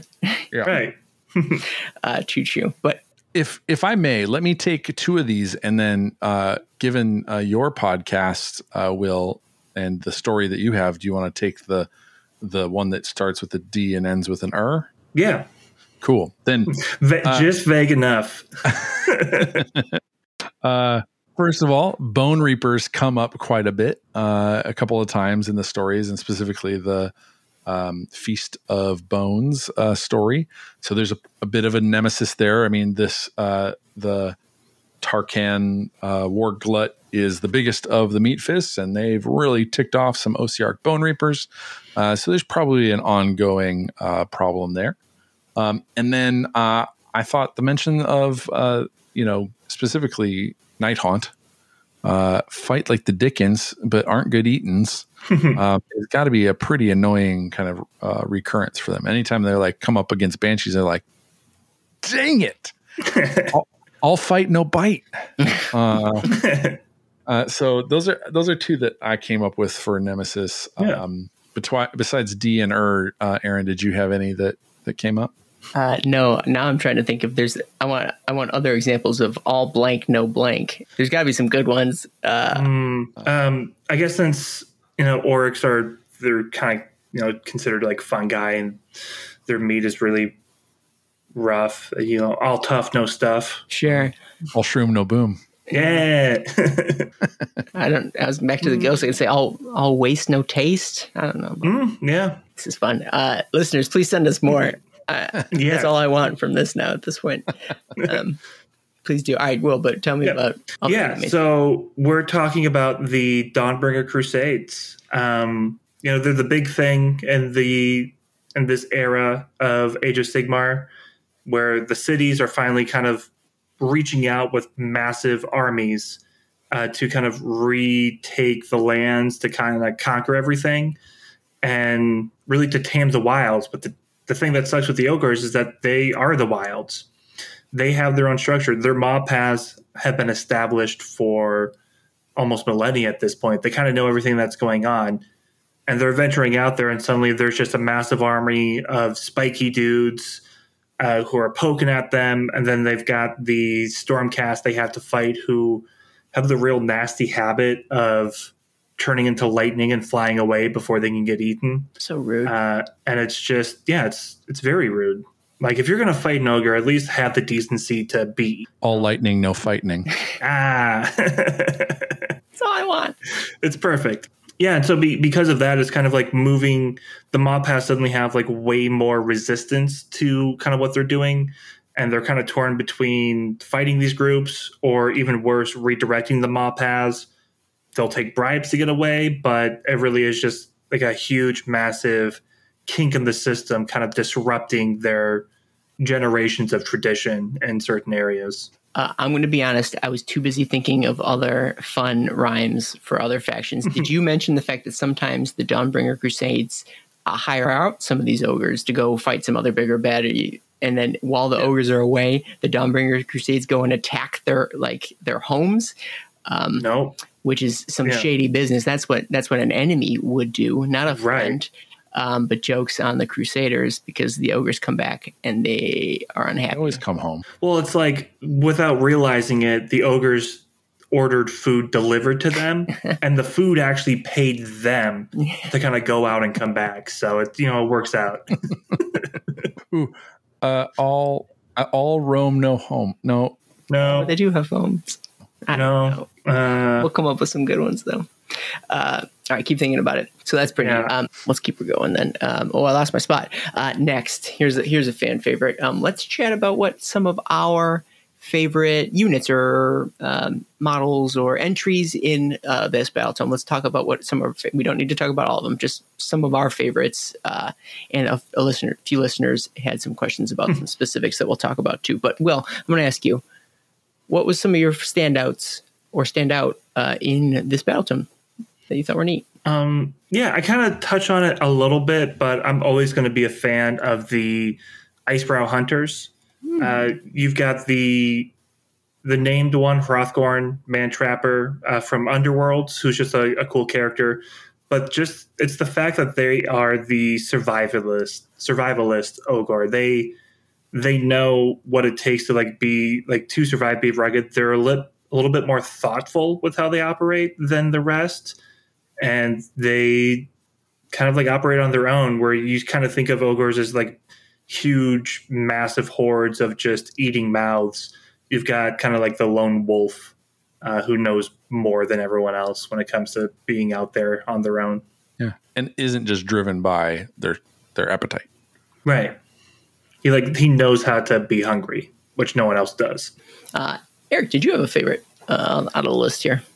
I really love. I mean, they don't talk about him much, but I think one of my favorite models uh, uh, was always the the Firebelly model. Uh, he's a just a, a different tone, and and uh, you know, early days we thought, hey, wouldn't it be cool if there was like a whole unit of Firebellies or something like that. Like, uh, but I always thought the the Firebelly was a, just a, uh, and they really don't touch about it like at all in this like just very very briefly um, about their kind of whole religious sect um, but i always thought the the the one model was really cool um, the hand yeah you have you have a cool fire belly don't you yeah i mean yeah. no i actually don't have a cool oh i do i do actually um, i'd say second to that would be the man eaters like mm-hmm. the, the mm. idea of again breaking from the mold uh, wanting to go and explore and, and see interesting things, uh, kind of that sort of thing. So my third army is is like all man eaters that that work with. They're not all man eaters. They're they're man eaters in name. May not be the same rules, but yeah, um, work with with people and work with other races and that sort of thing. Okay. Um, uh, I'm trying to think what, what direction I want to go. I think my f- favorite like model that existed in this range for a while now is probably the Stonehorns, and uh, mm. so their deal is that they're the they're the ones with the stone horns, you guys, ah. um, and that like their skeleton is all like rock and granite and stuff. And sure, they've got like sh- shaggy like fur and flesh on top of it a little bit, but like literally what's underneath them is is rocks. They eat, they can eat rocks. They can sh- sharpen their horns off the rocks. In fact, they they're oftentimes full of like gems and things like that inside.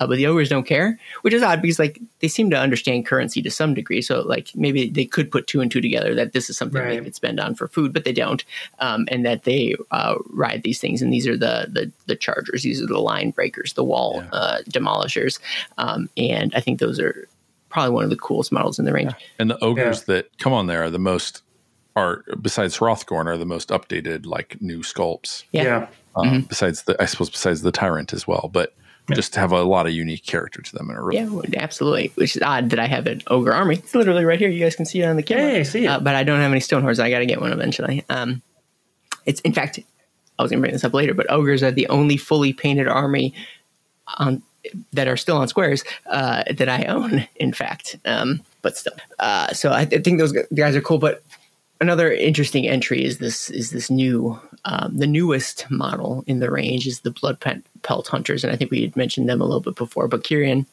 surprise, surprise, I had a question about them. Uh, does the book go into the lore of the blood pelt blood pelt hunters in any depth? Of course it does. It's a new thing, obviously. Uh, taking trophies rather than just eating all of them still feels like a big shift in psychology for an ogre unit. He wants to know why.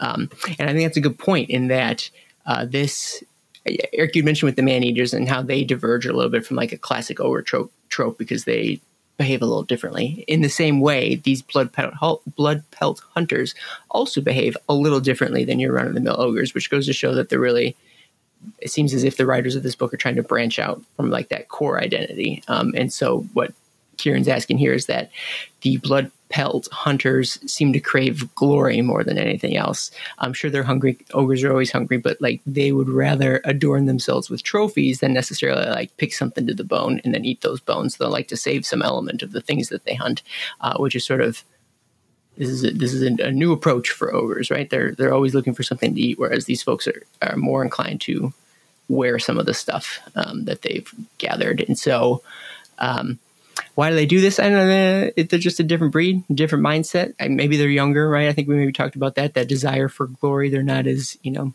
set in their ways per se. So um, I think that's interesting. A d- divergence from what w- we traditionally know about the range. I think it, this is a faction that's probably due for some updating, for some new ideas, some new approaches, and so. Um, this is this is unique and new enough for me to um, consider a, a, worthy addition to to the army. What do you guys think of this new blood pelt hunter? Yeah, uh, I mean, my initial thought was that like we already have a hunter unit. Like my the the thing that really draws me to the army was the icebrow hunters. I'm like, oh no, are they being replaced? But like you said, it's it's a new enough twist on a similar idea that it is glory. It is kind of being the show off that separates them from some of the other ogres that they care more about the the prestige of a good kill than just devouring the thing that they killed. I'm I'm interested. I I, I like that they call it kind of like a youthful ogre or like it's a younger ogre. Um, I'm confused by the design of it because it doesn't carry any of the aesthetics that most other ogres, like the the main army range, has um, which is a squarer build, squarer musculature, a, a bigger head to body. Like the hit, the head's pretty big on the bodies, which is also different from the the art. I was a little disappointed the art in the book isn't like there's not sweet ogre art in my opinion. Um, yeah, if if you love the ogre art, good on you. But it doesn't doesn't grab me. They um, and there's a couple of other ogres that they've come out with, like Hrothgorn, very much fits within mm-hmm. the ogre line, being a stockier, square kind of model. Um, the Cursed Cities uh, of among the Cursed mm-hmm. City heroes was an ogre that was smaller uh, and aren't like wore chainmail and all this kind of stuff, but doesn't hit the the design aesthetic of the ogre range. Yeah. Uh, in Warcry, the um, Iron Golems have an ogre breacher, uh, which is much smaller than an ogre. Yeah, uh, that we see, which is you know maybe to make it fit the range a little bit, or fit in the box, or fit in the molds, or something. Uh, but there's a few cases where ogres are sort of just not fitting a design standard, and so I don't I don't see them like replacing like the the the stonehorns and all this kind of other stuff. Um, but I'd be I'd be disappointed if they keep going a, a like a, a, fourth or fifth direction to kind of uh, fill out the army in the future. It is like it seems like it's ran, it's just random d- different directions they're going because Roth, is like newer than some of the other things that you just mentioned there, right? So like it pick pick something essentially, right? If you're going to go in a new direction, yeah. I guess go in a new direction, yeah. but like I think Curse City came out first, then the Warcry, or then the uh, you know um, Iron Golems uh, Ogre Breacher came out next. Who knows when they were designed though? But yeah, true. Yeah. Um, I think GW oftentimes falls into the trap of like, well, as long as it looks cool, that's all that matters, and that's wrong. GW, that's incorrect. don't do that. well, and I, I don't have a problem with like a lot of these are stuck in like one-off places, like you know you're just going to get that model in that set. Like it doesn't necessarily have to fit into the army. This one's the first one where they're bringing a new aesthetic into the army. No it does have to fit. Eric okay. you're, you're right. also yeah. incorrect. It also does need to fit into the army. Yeah. And false. I'll, say, I'll, I'll be perfectly honest. Ever since you said the breacher and the iron golems i've been trying to think of an all blank no blank I'm the only the I can't. I'm trying to get like no Icha. Yeah, there we go. Or like the closest I got to is like all muscle, no gristle. all muscle, no hustle. Yeah, there um, we go. the well, and the, yeah, and so maybe here here's something. Maybe the cursed city hero and the ogre breacher just told people they were ogres and they weren't really ogres. Just big, just a buff guy, just really big guys, yeah. uh, mutants. Yeah, that's um, true. So that to be said, like there's some interesting aspects of this guy, um, but like we said, there's so much character in all the other models. There's so much space on the model to have that character. This guy's kind of feature from his like his face is all covered too. Like there's just something to be desired. Yeah, and and you were working on him. I, I mean, by the time this comes out, it's fine to say. You know, so you're intimately familiar with this dude um, at yeah, this point. Well, here's a good chance to say, you know, thank you Games Workshop for providing us a preview copy of of this battletome and uh, a copy of the Hunter, um, the Blood Pelt Hunter. Um, he is taller uh, than the other ogres. Really? He's about as tall as uh, probably the tyrant, um, but his musculature is very round and soft. Um, you know, like which is which aesthetically, like it's a fantastic sculpt, and the the the bibs and bobs that are on him from the you know uh, the dragon head uh, quiver uh, to the big uh, bear pelt that's on his back, like all of it's beautiful. Um, it just doesn't it doesn't fit the aesthetic as well. So it, it's, but maybe maybe he's young. Maybe Yeah. this is a young ogre. Hasn't quite squared squared out very well yet. All young, no gun. All right. But big crossbow. real big, real big crossbow. Uh, cool. Um, I'm going to keep asking questions. Um, so, uh, Will Wallace, patron of the show, thank you, Will, uh, wanted to hear anything about ogre mercenaries, and I feel like we up above touched on it a little bit. But was there anything to add about, uh, about man eaters, Eric? I think you touched on them a little bit too. They don't spend too much time talking about the man eaters besides its own entry. There is um, a section where they had a bunch of like um, images, like scenes set up. Uh, do you remember that in the book? Um, and so they had they were like uh, horizontal um, setups of the models. There's these these just different scenes. Yeah, I- the I first gotcha. scene Yeah. shows the paymaster and the buccaneer, not from uh, Underworlds, on ships fighting against the Lumineth. Uh, so it says the man eaters, known as the sell swords of Excelsis, uh, ransacked the coast of Tus for ancient treasure and interesting seafood. Uh, these are the guys who uh, betrayed uh, the cities of Excelsis, uh, etc. Yeah. Uh, and then it says, in the dark of the eight points, the most intrepid ogres take on the lurid psychedelic demons of Tzeentch. And so it shows the ninja man eater uh, fighting off against uh, these other guys. Oh, the ninja and the the baker uh, woman.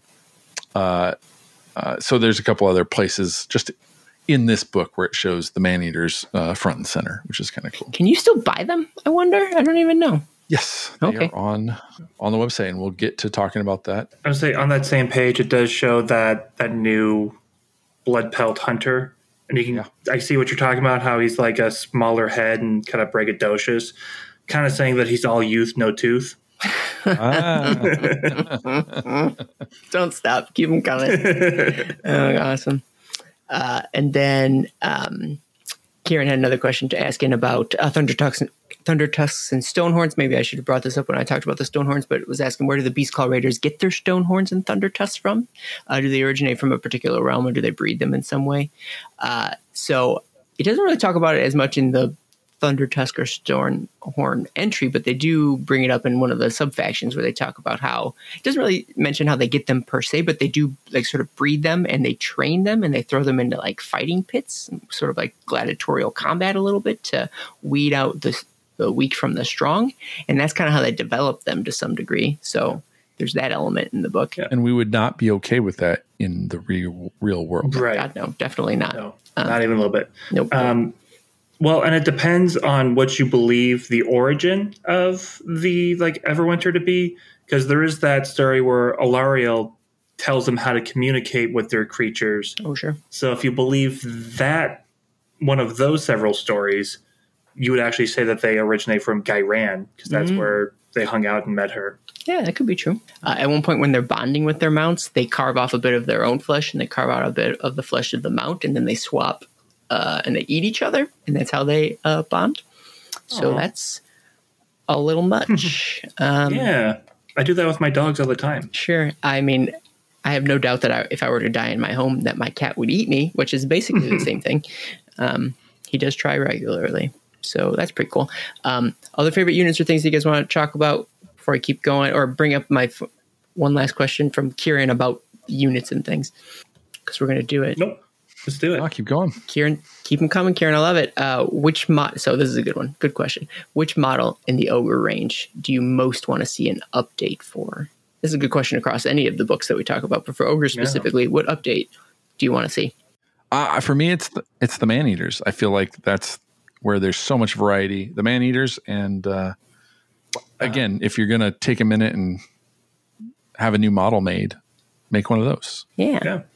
I would throw in the butcher uh, as well. Like I feel like it's a really cool concept. It's such a key piece of their lore and yet the model uh, again is just very old. I've got two butchers, and they are old. Um, I would say the gorgers, because I don't know that they're the most interesting thing out there. Plus, I don't know that that needs to be the direction that Age of Sigmar ogres need to go in. However, um, I, I don't. I can't. I have a hard time even picturing what they are in their current sculpt. I feel like this is not indicative of what they should be anymore. Like, because it's such Yeah. an out of date thing that like for them to paint a better picture of what a gorger, gorger even is, I think they need new to Troglodytic ogre who's Yeah. who's starving and it, voracious. it doesn't seem to match that anymore. It maybe did at one point, but I don't think it does these days. So that's what I would Also- update. I'll sneak in Firebelly as well. Sure. 'cause Oh, yeah. Yeah, Just make While that we're at it. plastic, make him big and bold. Do the same. Yeah, do Uh, the, same, pose would be fine. Yeah. yeah. Just kill it. Yeah. Just make it better. uh, very cool. All right. Let's keep them coming. Keep them coming. Um, let's talk about uh, some of the faction sub factions. That was a weird sentence. Um, we've touched on a few of them at this point. I feel like they integrate very well into the stories and the things that we've talked about thus far. But I'll ask you guys: Did you have any favorite sub factions on either the Gutbuster or the Beast Claw side that you wanted to chat about? Um, on the, I mean, I guess on the the uh, the Alfrostuns, the Thunderbellies, uh, Mm-hmm. really really took me in terms of like, um, you know, chasing through Chamon, chasing the lightning storms and stuff like that, and and wanting to go and eat some stormcasts. Um, you know, that's that's kind of interesting. I like that a lot. Yeah, very cool.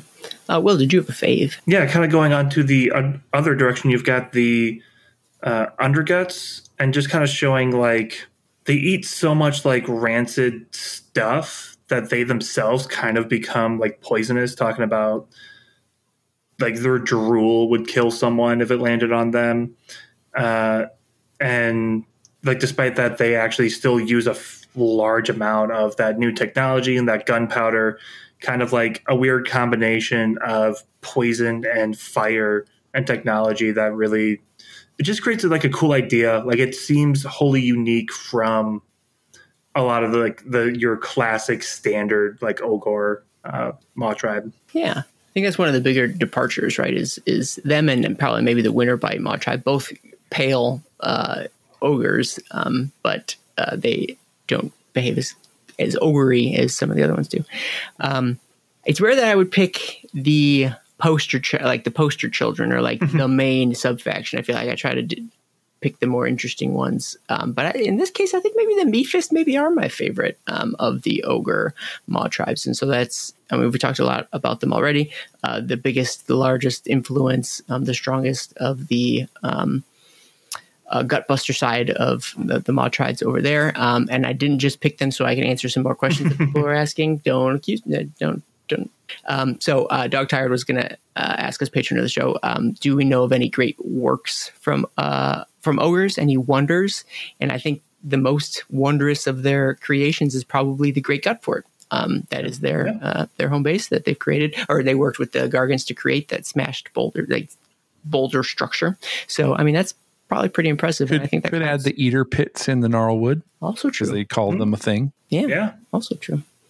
Um, and then uh, Jog Tired also asked, uh, does the battletome go into any great ogre leaders, anyone of note that changed the realm through their leadership or heroism? And I think one of the early, um, maybe the first over tyrant um, was Grawl Meatfist. So from whence the Meatfist tribe get their name, uh, defeated a Ghurish Titan Titanox and pulled out its guts with his bare hands. And I think that's how you get the Meat Fist name.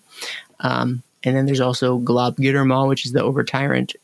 Glob Glittermaw, is that what I said? Yeah, is the over tyrant of the Meat Fist. Um, and so th- those two are big names that related to the Meat Fist uh, tribe, and then not specifically related to the Meat Fist tribe, but sort of weaves through their story is Braggoth Varduk, Varduk, who I talked about earlier, who's the um, Frost Lord, uh, some Frost King, anyways, of the uh, Boulder Heads, which is basically the main main character faction of the Beast Claw Raiders. They are kind of troublemakers um, out there, um, sort of both defiant and subservient to the Meat Fist um, Maw tribe. Do you think that they refer to the Idoneth as all knocks, no locks? Because locks isn't that salmon on on bait? yeah Sure, yeah. sure. and Nox sure, is sure. a knocking an arrow yeah Okay, all right. I was going to ask what the Nox re- reference was. the, the joke is funnier now that we've explained it Yeah, of course. Uh, all good humor is. Um, all right. Other subfaction thoughts that you guys want to make? So now we got momentum. Now we're moving. No, I like the underguts being like the under under the earth troglodytic, and you know, like um, I imagine them having you know big bulbous eyes and that sort of stuff. Yeah. Uh, it just seemed like the the black powder element is just sort of tacked on there. Like you you can be underground. You don't need to be underground and mm-hmm. black powder, right? Like you don't. Those two. Don't, Yeah. Those weren't necessary to combine, but so bad. That's fine. Can't fault them. Uh, all right, neat. So let's talk about special characters, which is kind of where the book is lacking a little bit. Um, they do have Kragnos, and some folks had asked some question about Kragnos, but I think we kind of talked about him a little bit at the top, and I don't know that we need to circle back all that much. Um, and then there's also the Underworld's named characters, uh, Black Powder and Hrothgorn. We talked about them a little earlier too, how they uh, are best friends. That's maybe my Well, we head talked canon. about how how the in the old world we had Greasus and we had um, I don't remember what the slaughter priest was. the guy with the thing on his back. Yeah. Um, there was a named man eater too, I think. Uh, there's a bunch of like Oh, yeah, named yeah. people. Oh, he's gone for sure. Mm-hmm. Yeah. right. Yeah. So- Not available. So it's it's kind of a shame that there aren't too many named characters that are like in the game proper. I think that's a, Yeah. a pretty big hole in the in the book. Um, but to that end, Chrisling asked a question. They want to know outside of the uh, Underworld's ogres, um, the book has no named character models. Uh, Kragnos as well, but um, which of the And characters? Brutogg, the Cursed City guy. Oh, sure. Okay, good point. Yeah, um, he's not in, he's not in the book though, is he? Right? No, yeah, right. He's not, he's a rule, but he's not really mentioned. I see. Yeah. Um, so, anyways, uh, which of the characters from the Battletome lore would you like to see a model for? Is there any names in this book that you guys would like to? See? I mean, there's only so many, but that you'd like to see a model for here. Well, I mean, I'll let them know. I mean, I have some named characters in my army. if they're interested. What's uh your ghost guy who's who's tooting the ghost? What's what's his name? oh man, uh, oh, I have to go find him. He's he, uh, interestingly enough, he calls his uh, group of zombies the meat train. Um, uh, but I'd have to I'd have to go look that up. sure. And does so does is their calling card the chew chew? That works. Be fantastic. Oh, here it is. Kron, the corpse conductor. oh, perfect. And I was using Gastromancer uh, back before it was cool. Is it cool now? It like necromancer? Well, they use it in this book to talk Oh, about do the they? Slaughtermaster. Yeah. Gastromancer. Yeah. Yeah, that's true. You're right. Will, did you have a, a character that you would like to see a model for? I think like it's not like the specific person, but just like a glitter maw model. Like so that way Yeah. the next glitter maw can eat his dad and then just kind of go from there. But kind of like, you know, something that kind of calls back to something like Greasus Goldtooth, but more like AOSified someone who's just got the bling Mhm. uh, and is fit to be the leader of the the meat fists. and Yeah, stuff like absolutely. In the same vein, maybe more important, if you ask me, is I think Ah. we should have a Frost King Braggoth Varduk uh, model, especially because like he's kind of transcended some eras there a little bit. Like he was frozen or like early age of Sigmar, and then he got thought out later. So like he's the sort of per, like character that has been in a couple eras. Um, and I think it, it there's a lot of opportunity for like a really sweet character model on a sweet character model mount Mm, um, for the Beast Claw Raiders. They've done it a couple of times with like the um, in the Dawnbringer for the um, Luminarch, right? Didn't they give a create a named uh, wizard uh, and put it on a box? Oh yeah, yeah, yeah, yeah. Paul talks about it sometimes. Um, Yeah. yeah. the, so I Um, mean, they they could do that with that box. the Hyshian have dude. that have that current uh, Frost Lord be um, Var- Varduk. Yeah. Um, but it would be cool to see a new something that is a leader, like a new Stonehorn, Yeah. Like a bigger Stonehorn Sure. or a three horns, Even bigger. yeah. four horns. My Uh, God. I'm thinking I was pronouncing. I think it might be Vardruk. I might be saying it. I was saying it. There's an extra R in there. I'm just not noticing. Um, all right, cool. So uh, those are some special. All char- horn, no corn. Yes. Um, all right, all right, all right, all right. Uh, did you guys have any other special character thoughts? First question.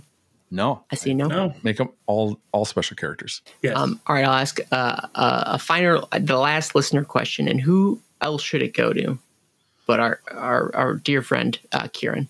Uh, they ask, uh, what is something that you're hoping to see in this battle tome that didn't make it in? Uh, this could be a story lore related, or it could be a gap in the army, ro- army roster, other rules, etc. Anything, guys. What is this book missing?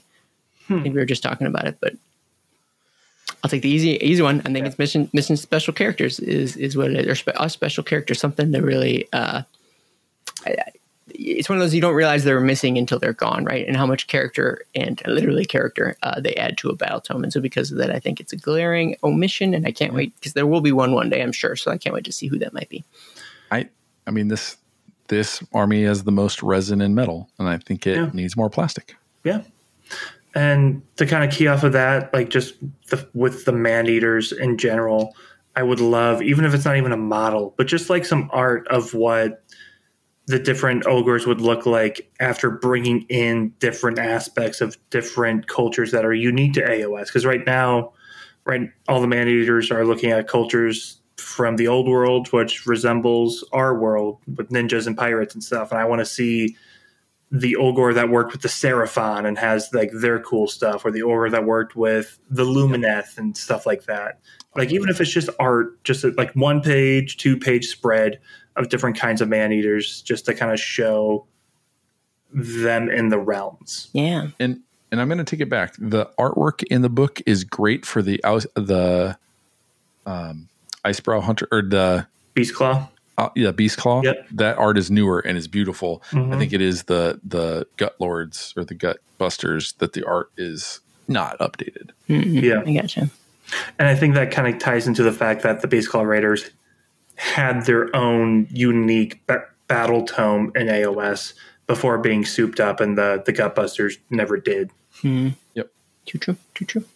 All right, cool. Um, do you guys have any other points of interest you want to bring up before I do some Black Library recommendations? Uh, more Kieran, no fearing. Keep it up, Kieran. yeah, Good call.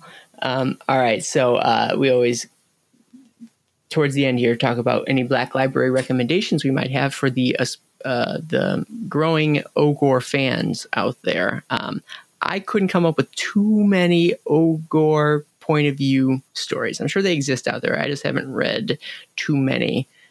But did you beyond that, or if you guys have other recommendations, did you have any other Black Library recs that folks who like ogres ought to check out? I don't read enough, so Sure. I don't. Eric is X'd out of this. I just listen to the Yeah. Mortal Realms. yeah, that's all you need. That is all you need. I'll rattle some thoughts off then, unless someone wants to stop me. Um, first and foremost, uh, there is a short story called Strong Bones by Michael R. Fletcher that I read a while ago, but I remember being pretty good. And it's a classic ogres versus uh, bone reaper situation. And so, so check out um, that that story. You can you can see those two factions button heads. Um, classic classic rivalry More fine, less bind. uh, there's um, it, there's it's not about ogres at all, but one of the more recent uh, favorite ogres of mine is um, found is the first mate uh, to Drekki Flynt. Uh, the Drekki Flynt series uh, by Guy Haley. So you could definitely check out any of the stories um, that Guy has been kicking out. Um, there's the Arkanaut's Oath that just recently came out. So um, check that out to get a great glimpse at a sort of merc- mercenarial uh, first mate um, ogre who's traveling around on a Kharadron Overlord ship, which is very cool. And then um, I'll bring up Kragnos Avatar, Avatar of Destruction, not because ogres play too big a role. However, it does highlight a like a, a gut hold um, Yeah, early in the book, uh, and it, has a the ogre sort of defending it, and that location becomes central to the plot um, as the book goes on. And so I thought that was an insight into ogres, even though it wasn't specifically or even tangentially about ogres. It just the setting was informative to the ogres themselves, and so I thought that was a good recommendation as well. yeah. And there's not too many other ones because with the ogres, it's really all feed, no read. Um, cool. So, all right, we've got we're, we're at the end. All I need from you guys now at this point is what'd you think of this here battle tome? Um, Eric, I'll let you go first. Um, final thoughts on the book as a whole. Yeah, I mean, it was good to revisit uh, these big lugs. Uh, I haven't uh, read one of the battle tomes since the last one came out, right? And so it's nice getting to revisit these guys and and gals and see what they're up to. I liked, I really liked the layout of like the um, the maw path for the the the the mm, meat fists you know and that showing that concentric circles and the small timeline etc so there's a couple of things in here that worked really well i'm a little disappointed that they left out some lore uh, or kind of like uh, it faded a little bit i wish they'd you know some of those cool things were still in there uh, for new readers and new listeners Um, and uh, you know, I I overall though I really liked, uh, it, and I wish there was new art for the the Gutbusters, but overall I really enjoyed uh, reading through this, uh, reading some of the new stuff, uh, getting some new stories Very for me at least. Uh, Will, what'd you think? Yeah. Um, I definitely liked how we got like a deeper dive into a few things. Like you kind of talked about, Aaron, that that specific timeline for the Maw Path. I think more stuff like that is great. Um, I just feel like it's not maybe maybe not necessarily the battle tome itself, but just like how ogres are kind of treated as just sort of there. They're a thing that sort of happens, but they're not really the movers or shakers and since we don't have too much of a like a realm scale stuff for them it's why we can do deeper dives but i do wish i could see some things where the ogres are making waves and like kind of pushing the story forward in some way instead of a lot of what we saw was kind of going back in time Yeah. Yeah, yeah. Yeah, there's only a couple of cases where the in in this case the Alfrostun was an instigator. yeah Uh, you know, the the initial one, Bergut, who ate the bear ice bear heart and got cursed by the Everwinter, and then in this one, um, Vardruk tried to you know rally everybody to take become the over tyrant, and those are the really only cases of like taking big initiative or big swings. Um, uh, but they, neither of them paid off. So maybe they've learned their lesson that you just kind of uh, you swing one, you you punch one level up, and hope uh, you just take little steps. in Yeah. middle management. Yeah. Uh, that's my that's my path. Um, what I think of the book, uh, I liked it. It's a classic ta case of talking about it makes me like it more because I remember reading through it, thinking to myself, "I'm like, yeah, this is this is not one of my favorites." And I'm a guy who has an ogre army, and so like even so, it still didn't really grab me. I think to this day that like the ogres still are trying to find their place in the realms, yeah uh, and that like it it they I think are still there's still that thread to like the old world, right? Or like the the the, the, the design of the models are are such that they still are connected to that old world to some degree, or some. I mean, some element of the range is, in that they aren't. I still, I'm still not convinced that they're Age of Sigmar yet in my head, and I don't. I think the Beast Claw, with them getting their own books, started that. Could be, they yeah. Felt, that felt very new. Um, but then when they souped back in, the the Maw tribes harkens maybe t- still too much back to Yeah. A little bit, the old yeah. book. um, and it's them being put into destruction both makes sense. There's no other place to put them yet they still don't feel destructiony to me. And like the fact Yeah. that like yes they the gulping god they need that hunger god but like for it to be an I- that's why i was asking at the beginning were you guys convinced that the gulping god was really gork and morker i never really got that it, it, it all seems Yeah. very sh- contrived and in the- shoehorned in to the me. sense in the sense that the book tells us that they are the are the same i think that's where the yes is. Um, the Yeah. question maybe the question better is does it feel like it does a service like does it really feel like you know a strong characteristic of them to that that they're the mouth Yeah. of gork whereas the other ones are the foot or the well. Yeah. and the mouth of gork is actually somebody else that's a Kruleboy yeah right so there is somebody who's the mouth of an gork. Dang it, they stole it Yeah. Um, so like it, it, it always seems to me that they're trying to find a place. I mean, th- they are where they're supposed to be, but like it still doesn't feel like they've been settled into their spot quite Yeah. yet. Yeah. And I think I need more, like more releases, more updates, more. It, it this range needs to grow to like like find its place in the realms, and we're just still not there yet. This is probably one of the armies that has had the, the fewest. I mean, they've had a couple heroes in um, in Underworlds, but like still feels like one of the fewest releases, and it'll be it's going to take that next big step for me to like really set, cement them as residents of the realms. And this doesn't, this didn't do it. imagine if they got an over tyrant or a frost king that really had some ambition Mm, Yeah. what would happen Well, that would, and that, that like we were talking about having more special characters, that would cement them in, in a time and place, and they would be a part of the setting. But it still seems like or, they've is, just been or, sort of plot. or does that just feel like a mirror of Gardruk? Godruk.